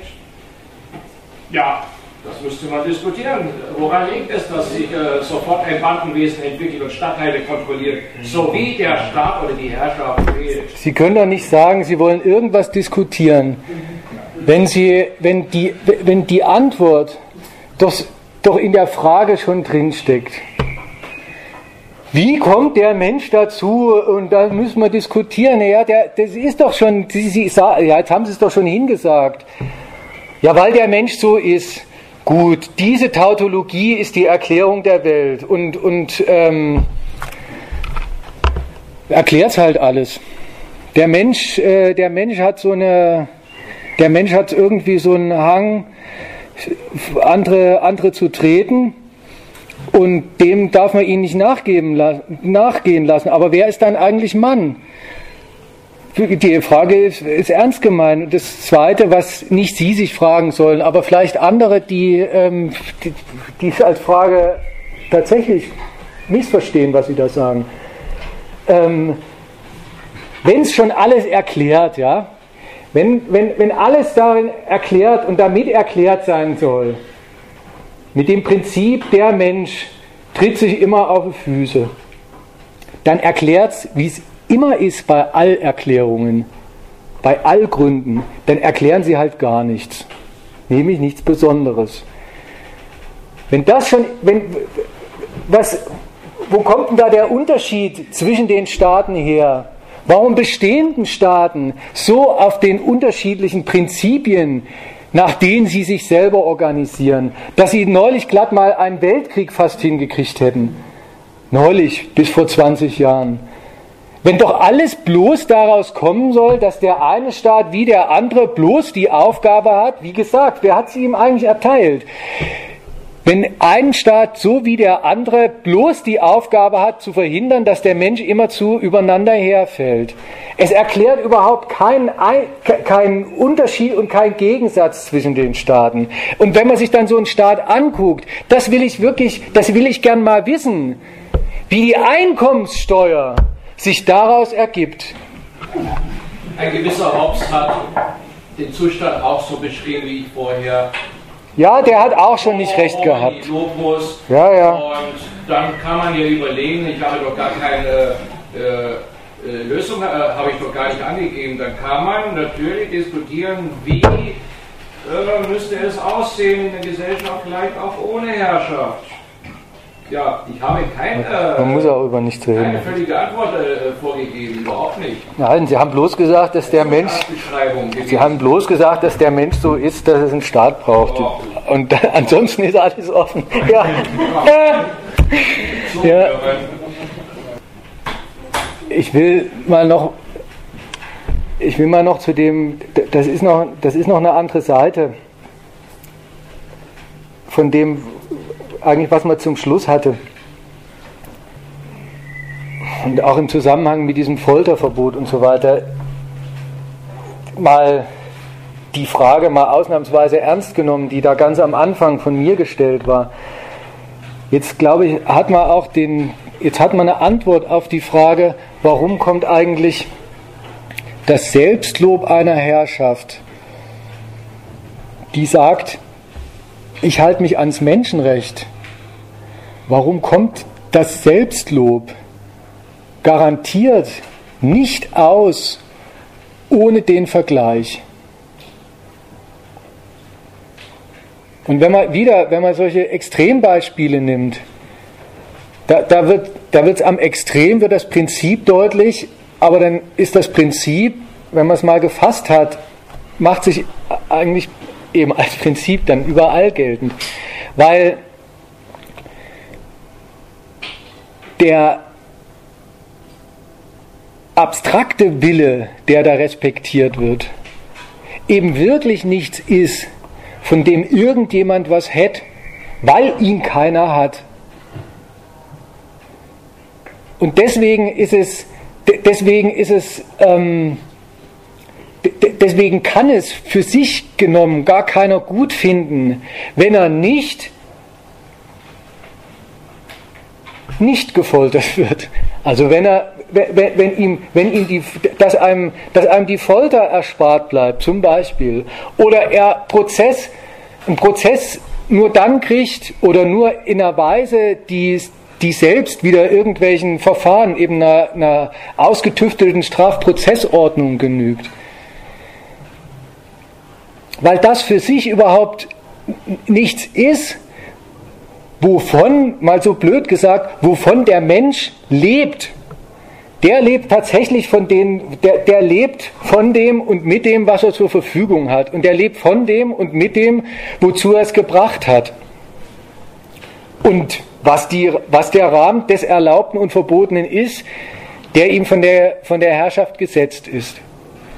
Dass, dass, man, dass, man von einer, dass man von einer Herrschaft, dass man eine Herrschaft angucken soll und sagen soll, an der ist überhaupt interessant, nicht was sie tut, nicht wie sie, wie sie regiert, sondern was sie gerade noch nicht, was sie gerade nicht mehr tut, wenn sie regiert, was sie respektiert, wenn sie Respekt für sich einfordert und verlangt und jeden Tag praktisch macht. Weil die, die, diese, diese, diese absurde Abstraktion, die, die, die, kann, die kann vernünftigerweise kein Mensch für ein Lob einer solchen, an einer Herrschaft halten. Das geht überhaupt nur in dem Vergleich mit einer Herrschaft, die noch nicht mal an diese paar Grenzen sich hält. Die ja in Wirklichkeit keine Grenzen sind, die ihr gesetzt sind, sondern die, die Verfahrensweisen sind, die sie sich gibt, weil es ihr frommt und weil sie sagt, so ist es für sie nützlich. Das, das brauchst ähm, da, das brauchst immer zu sagen ähm, und e, da ist schon egal, ob, ähm, ob man es nur mitdenkt oder ob man es immer ausspricht. Der Gauk, wie gesagt, entweder ist er selber so oder er hält, er hält den Rest der Menschheit für so blöd, dass es den immer noch mal mit dazu sagen muss.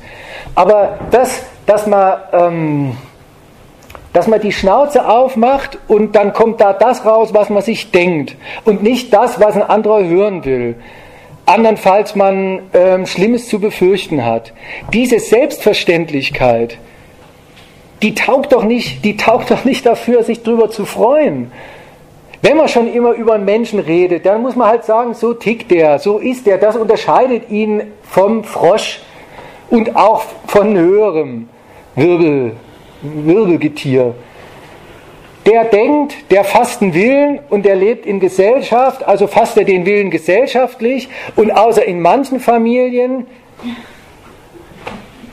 muss man sich dann austauschen und da beruht, da, da, da, funktioniert halt so, dass man sich seine Willen mitteilt und dann der eine kriegt was raus und sagt es dem anderen und so weiter und so fort. Dieses Billige, dieses Selbstverständliche, das abzufeiern als, das wäre eine Riesenerrungenschaft unter dieser Herrschaft, das geht überhaupt nur, wenn man sich erstmal dann eben gar nicht den Menschen denkt als, er läuft frei rum ohne Staat und was soll er tun, sondern wenn man sich den Menschen genau so rumdenkt, der ist, wo er geht und steht, einem Staat ausgeliefert. So kommt er vor und nicht anders. Und dann kann er froh sein, wenn er einem Staat ausgeliefert ist, der, der, der sich ein bisschen am Straps reißt.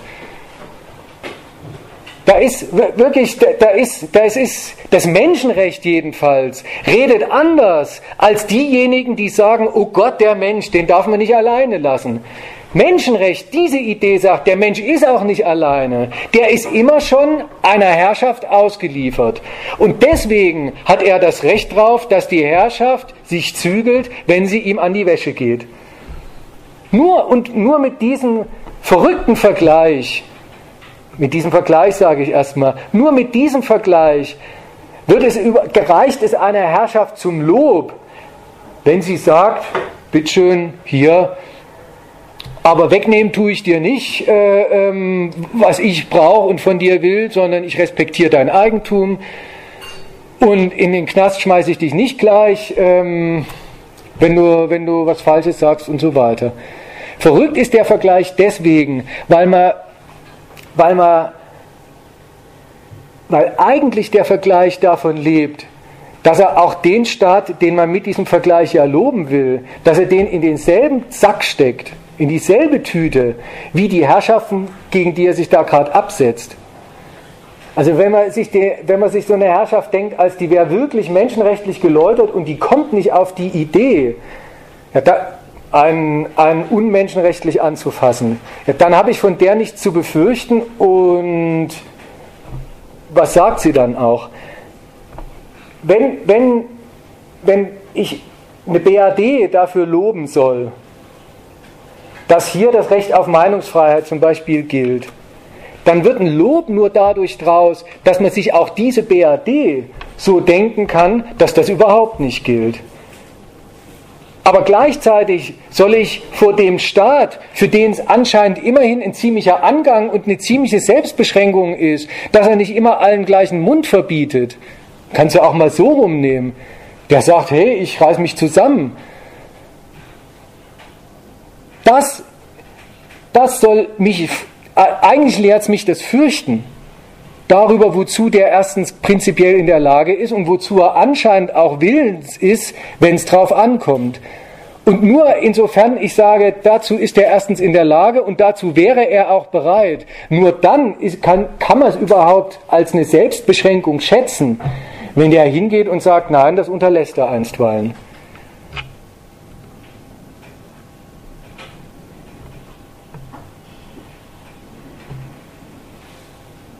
Aber ja, und, und wie gesagt, das, ähm, das Menschenrecht, das, ähm, das hat kein Problem mit einem Menschen, der, der, der sich immer zuquält. Das Menschenrecht sagt, wenn der, sobald der Mensch unter die Herrschaft gerät, dann wird er gequält, es sei denn das. Und das ist einerseits doof, weil, wie gesagt, dann wird die Herrschaft auch wieder so ganz abstrakt als Willkürmaschine gedacht, man weiß gar nicht warum. Und dann soll aber, einerseits wird sie in einem, in einem ganz schwarzen, in eine ganz schwarze Farbe getunkt. Nur um zu sagen, und Staaten, die das nicht machen, denen gebührt aber auch absoluter Respekt und die haben absolute Legitimität.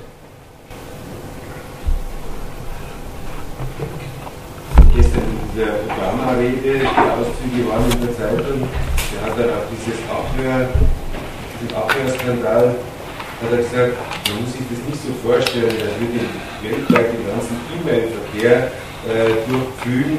Wir machen das nur auf richterlichen Beschluss. Nur was? Wir machen das nur auf richterlichen Beschluss. Ja, das ist doch mal.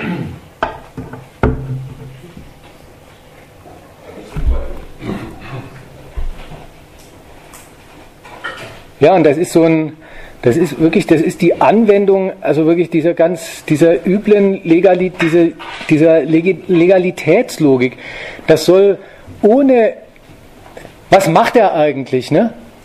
Was wird ihnen da erlaubt? Oder wenn man dieses wird ihnen erlaubt, was, er, was erlauben Staat, wenn er sagt, Prison muss jetzt sein? Und warum? Ja, man weiß ja, Krieg gegen den Terror, das, das hört man immer. Was ist denn das eigentlich? Was, womit hat das da zu tun und was bekämpft er und warum meint er, dass es so bekämpfen muss? Das ist alles, das ist alles für nicht befassenswert erklärt. Wenn man sagt, es kommt doch darauf an, dass es nicht verboten, sondern erlaubt ist. Und da, das meine ich wirklich, das ist, da ist das eine immer so hinzugehen und zu sagen, es ist erlaubt, und aber ähm, auch die, die dann sagen, es ist aber gar nicht wirklich erlaubt. Die sind selber in diese, die sind selber in diese Falle schon getappt. Die, die sind selber schon in das, in das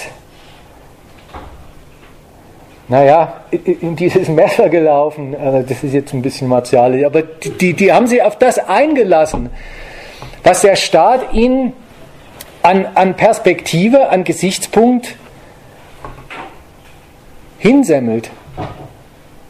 Die, die, die Leute, die sagen, ähm, das ist doch wohl bitteschön nicht erlaubt, die kommen wahrscheinlich oder ach, es ist, schon, es ist schon völlig egal, wie sie drauf kommen. Ob sie jetzt wirklich so Erlaubnisfanatiker sind oder ob sie nicht vielleicht umgekehrt noch sagen, sie haben auch ein Interesse, was sie da geschädigt sehen, warum auch immer. Aber sie machen das auf jeden Fall nicht geltend. Wer einem Staat wirklich bloß vorwirft, du hältst dich nicht an diese Erlaubnisse, die du uns doch selber präsentierst als die Schranken, die du einhalten willst. Du hältst dich selber nicht an den Maßstab, an der einen oder anderen Stelle oder vielleicht an ganz vielen Stellen, an den Maßstab, den du uns präsentierst als Messlatte, an der du gemessen werden willst. Die haben sich eben der des Rechts, hier des höheren Rechts fürs Herrschen, die haben sich, die haben sich drauf, die haben sich auf das Gleis selber stellen lassen, dass auch sie, und die mögen von dem geschädigten Interesse herkommen, und kommen sie ja auch in den meisten Fällen, aber die vollziehen das nach, dass ein geschädigtes Interesse für sich scheißegal ist. Dass es jedenfalls kein gültiger Einwand ist gegen die Herrschaft, die so ein Interesse schädigt. Und dass man, wenn man überhaupt laut werden will und gehört werden will, wenn man einen nach dem geltenden Maßstab relevanten Einspruch machen will, dann muss man mit was anderem aufwarten als einem geschädigten Interesse. Da muss es schon, da muss es schon ein Recht sein aus dieser höheren Gattung, eben der Mensch. Oder auch runter, runter, runter dividiert und operationalisiert auf, hat sich der Staat da vielleicht ohne richterliche und, und, und gemäß, nicht gemäß einem ordentlichen Verfahren irgendeiner Sache ähm, schuldig gemacht. Also insofern muss man sagen, ist das Menschenrecht leider ein eine totale Erfolgsgeschichte, weil damit die bürgerlichen Staaten, die das vor sich hertragen, es geschafft haben, gar nicht bloß als Anspruch, sondern wirklich verankerterweise in der Gesellschaft, selber die Maßstäbe zu definieren, an denen sie sich überhaupt nur kritisieren lassen wollen. Und das wirklich die, die heftigsten Einwände, die es überhaupt gibt, gegen, und, und, und, und zwar nicht dann, wenn es halb so wild ist, sondern verrückterweise ausgerechnet dann, wenn es unaushaltbar wird, wenn es so richtig zum Kotzen wird. Zum Beispiel bei solchen Bürgerkriegen, zum Beispiel, wenn die Leute einfach verhungern und sterben wie die Fliegen an Krankheiten, an was weiß ich. Ausgerechnet da, wo das billigste Bedürfnis, also billig im Sinn von elementarste Bedürfnis, äh, vor, vor die Hunde geht, da stellt sich raus, mit dem Verweis darauf kannst du niemandem kommen und am allerwenigsten dem Staat. Da musste immer schon irgendein Menschenrecht zitieren und das wird dann auch gemacht und manchmal ist es gar nicht so einfach, auch ein, äh, Menschenrecht zu finden und dass du das dann auch wieder tun kannst. Aber das ist die, ähm, ja, insofern, ähm, das, haben, das haben die modernen demokratischen Staaten sehr, sehr erfolgreich durchgesetzt. Einerseits nach der Seite, wie sie, wie, wie sie was so diese ganz üblen Geschichten anbelangt und auch gerade gemessen und bezogen auf die, auf die Brutalitäten, die sie so untereinander dann für fällig halten. Und wie durchgesetzt das ist, das sieht man daran, dass das ausgerechnet auch bei denen, die sich für so ungefähr für die letzten scharfen oder die neuen wieder scharfen Kritiker des bürgerlichen Staats und seiner Raison halten, dass auch die eigentlich keinen anderen Einwand mehr haben als den, dass der Staat sich nicht selber an das Prinzip hält, er hat doch dem Menschen gerecht zu werden. Wir haben in der, jetzt nicht in der aktuellen Nummer, sondern ich glaube in der letzten oder vorletzten Nummer im Gegenstandpunkt einen Artikel gehabt über diese linke Bewegung ums Ganze, die einen gewissen Zulauf ja in, in, in, in Deutschland hat. Und haben uns deren, theoretische, deren theoretisches Manifest mal vorgenommen und das mal auseinandergenommen. Und da ist ein was so auffällig. Auch die, die gehen hin und sagen, man muss den Staat radikal kritisieren. Man muss, man darf auf keine Ideologien reinfallen. Man darf nicht denken, man kann ihn anbetteln wegen, einem, wegen eines höheren Lohns oder um irgendwas anderes, eine Verbesserung von Umwelt oder er soll mal Kriege sein lassen, sondern man muss ihn radikal kritisieren. Und was kommt dann an radikaler Kritik? Er ist, ein, er ist der systematische Bruch des Versprechens von Freiheit und Selbstverwirklichung. Sogar, so, sind die, so sind diese in ihrem Selbstverständnis radikalen Kritiker des Staats selber ein Abziehbild der Präsentation, die er von sich gibt. Das muss man also dem Menschenrecht wirklich lassen. Es hat sich, es hat sich gut durchgesetzt. Und wie gesagt, am Anfang habe ich ja, am Anfang habe ich ja darauf hingewiesen. Das ist dann so, ähm, das ist dann so die, die eklige Variante davon. Ein Bürgerkrieg, in dem, in dem einfach die Leute so hingeschlachtet werden. Und das, der, der durchgesetzte Beurteilungsgesichtspunkt ist, inwiefern ist denn da das Menschenrecht gebrochen und durch wen?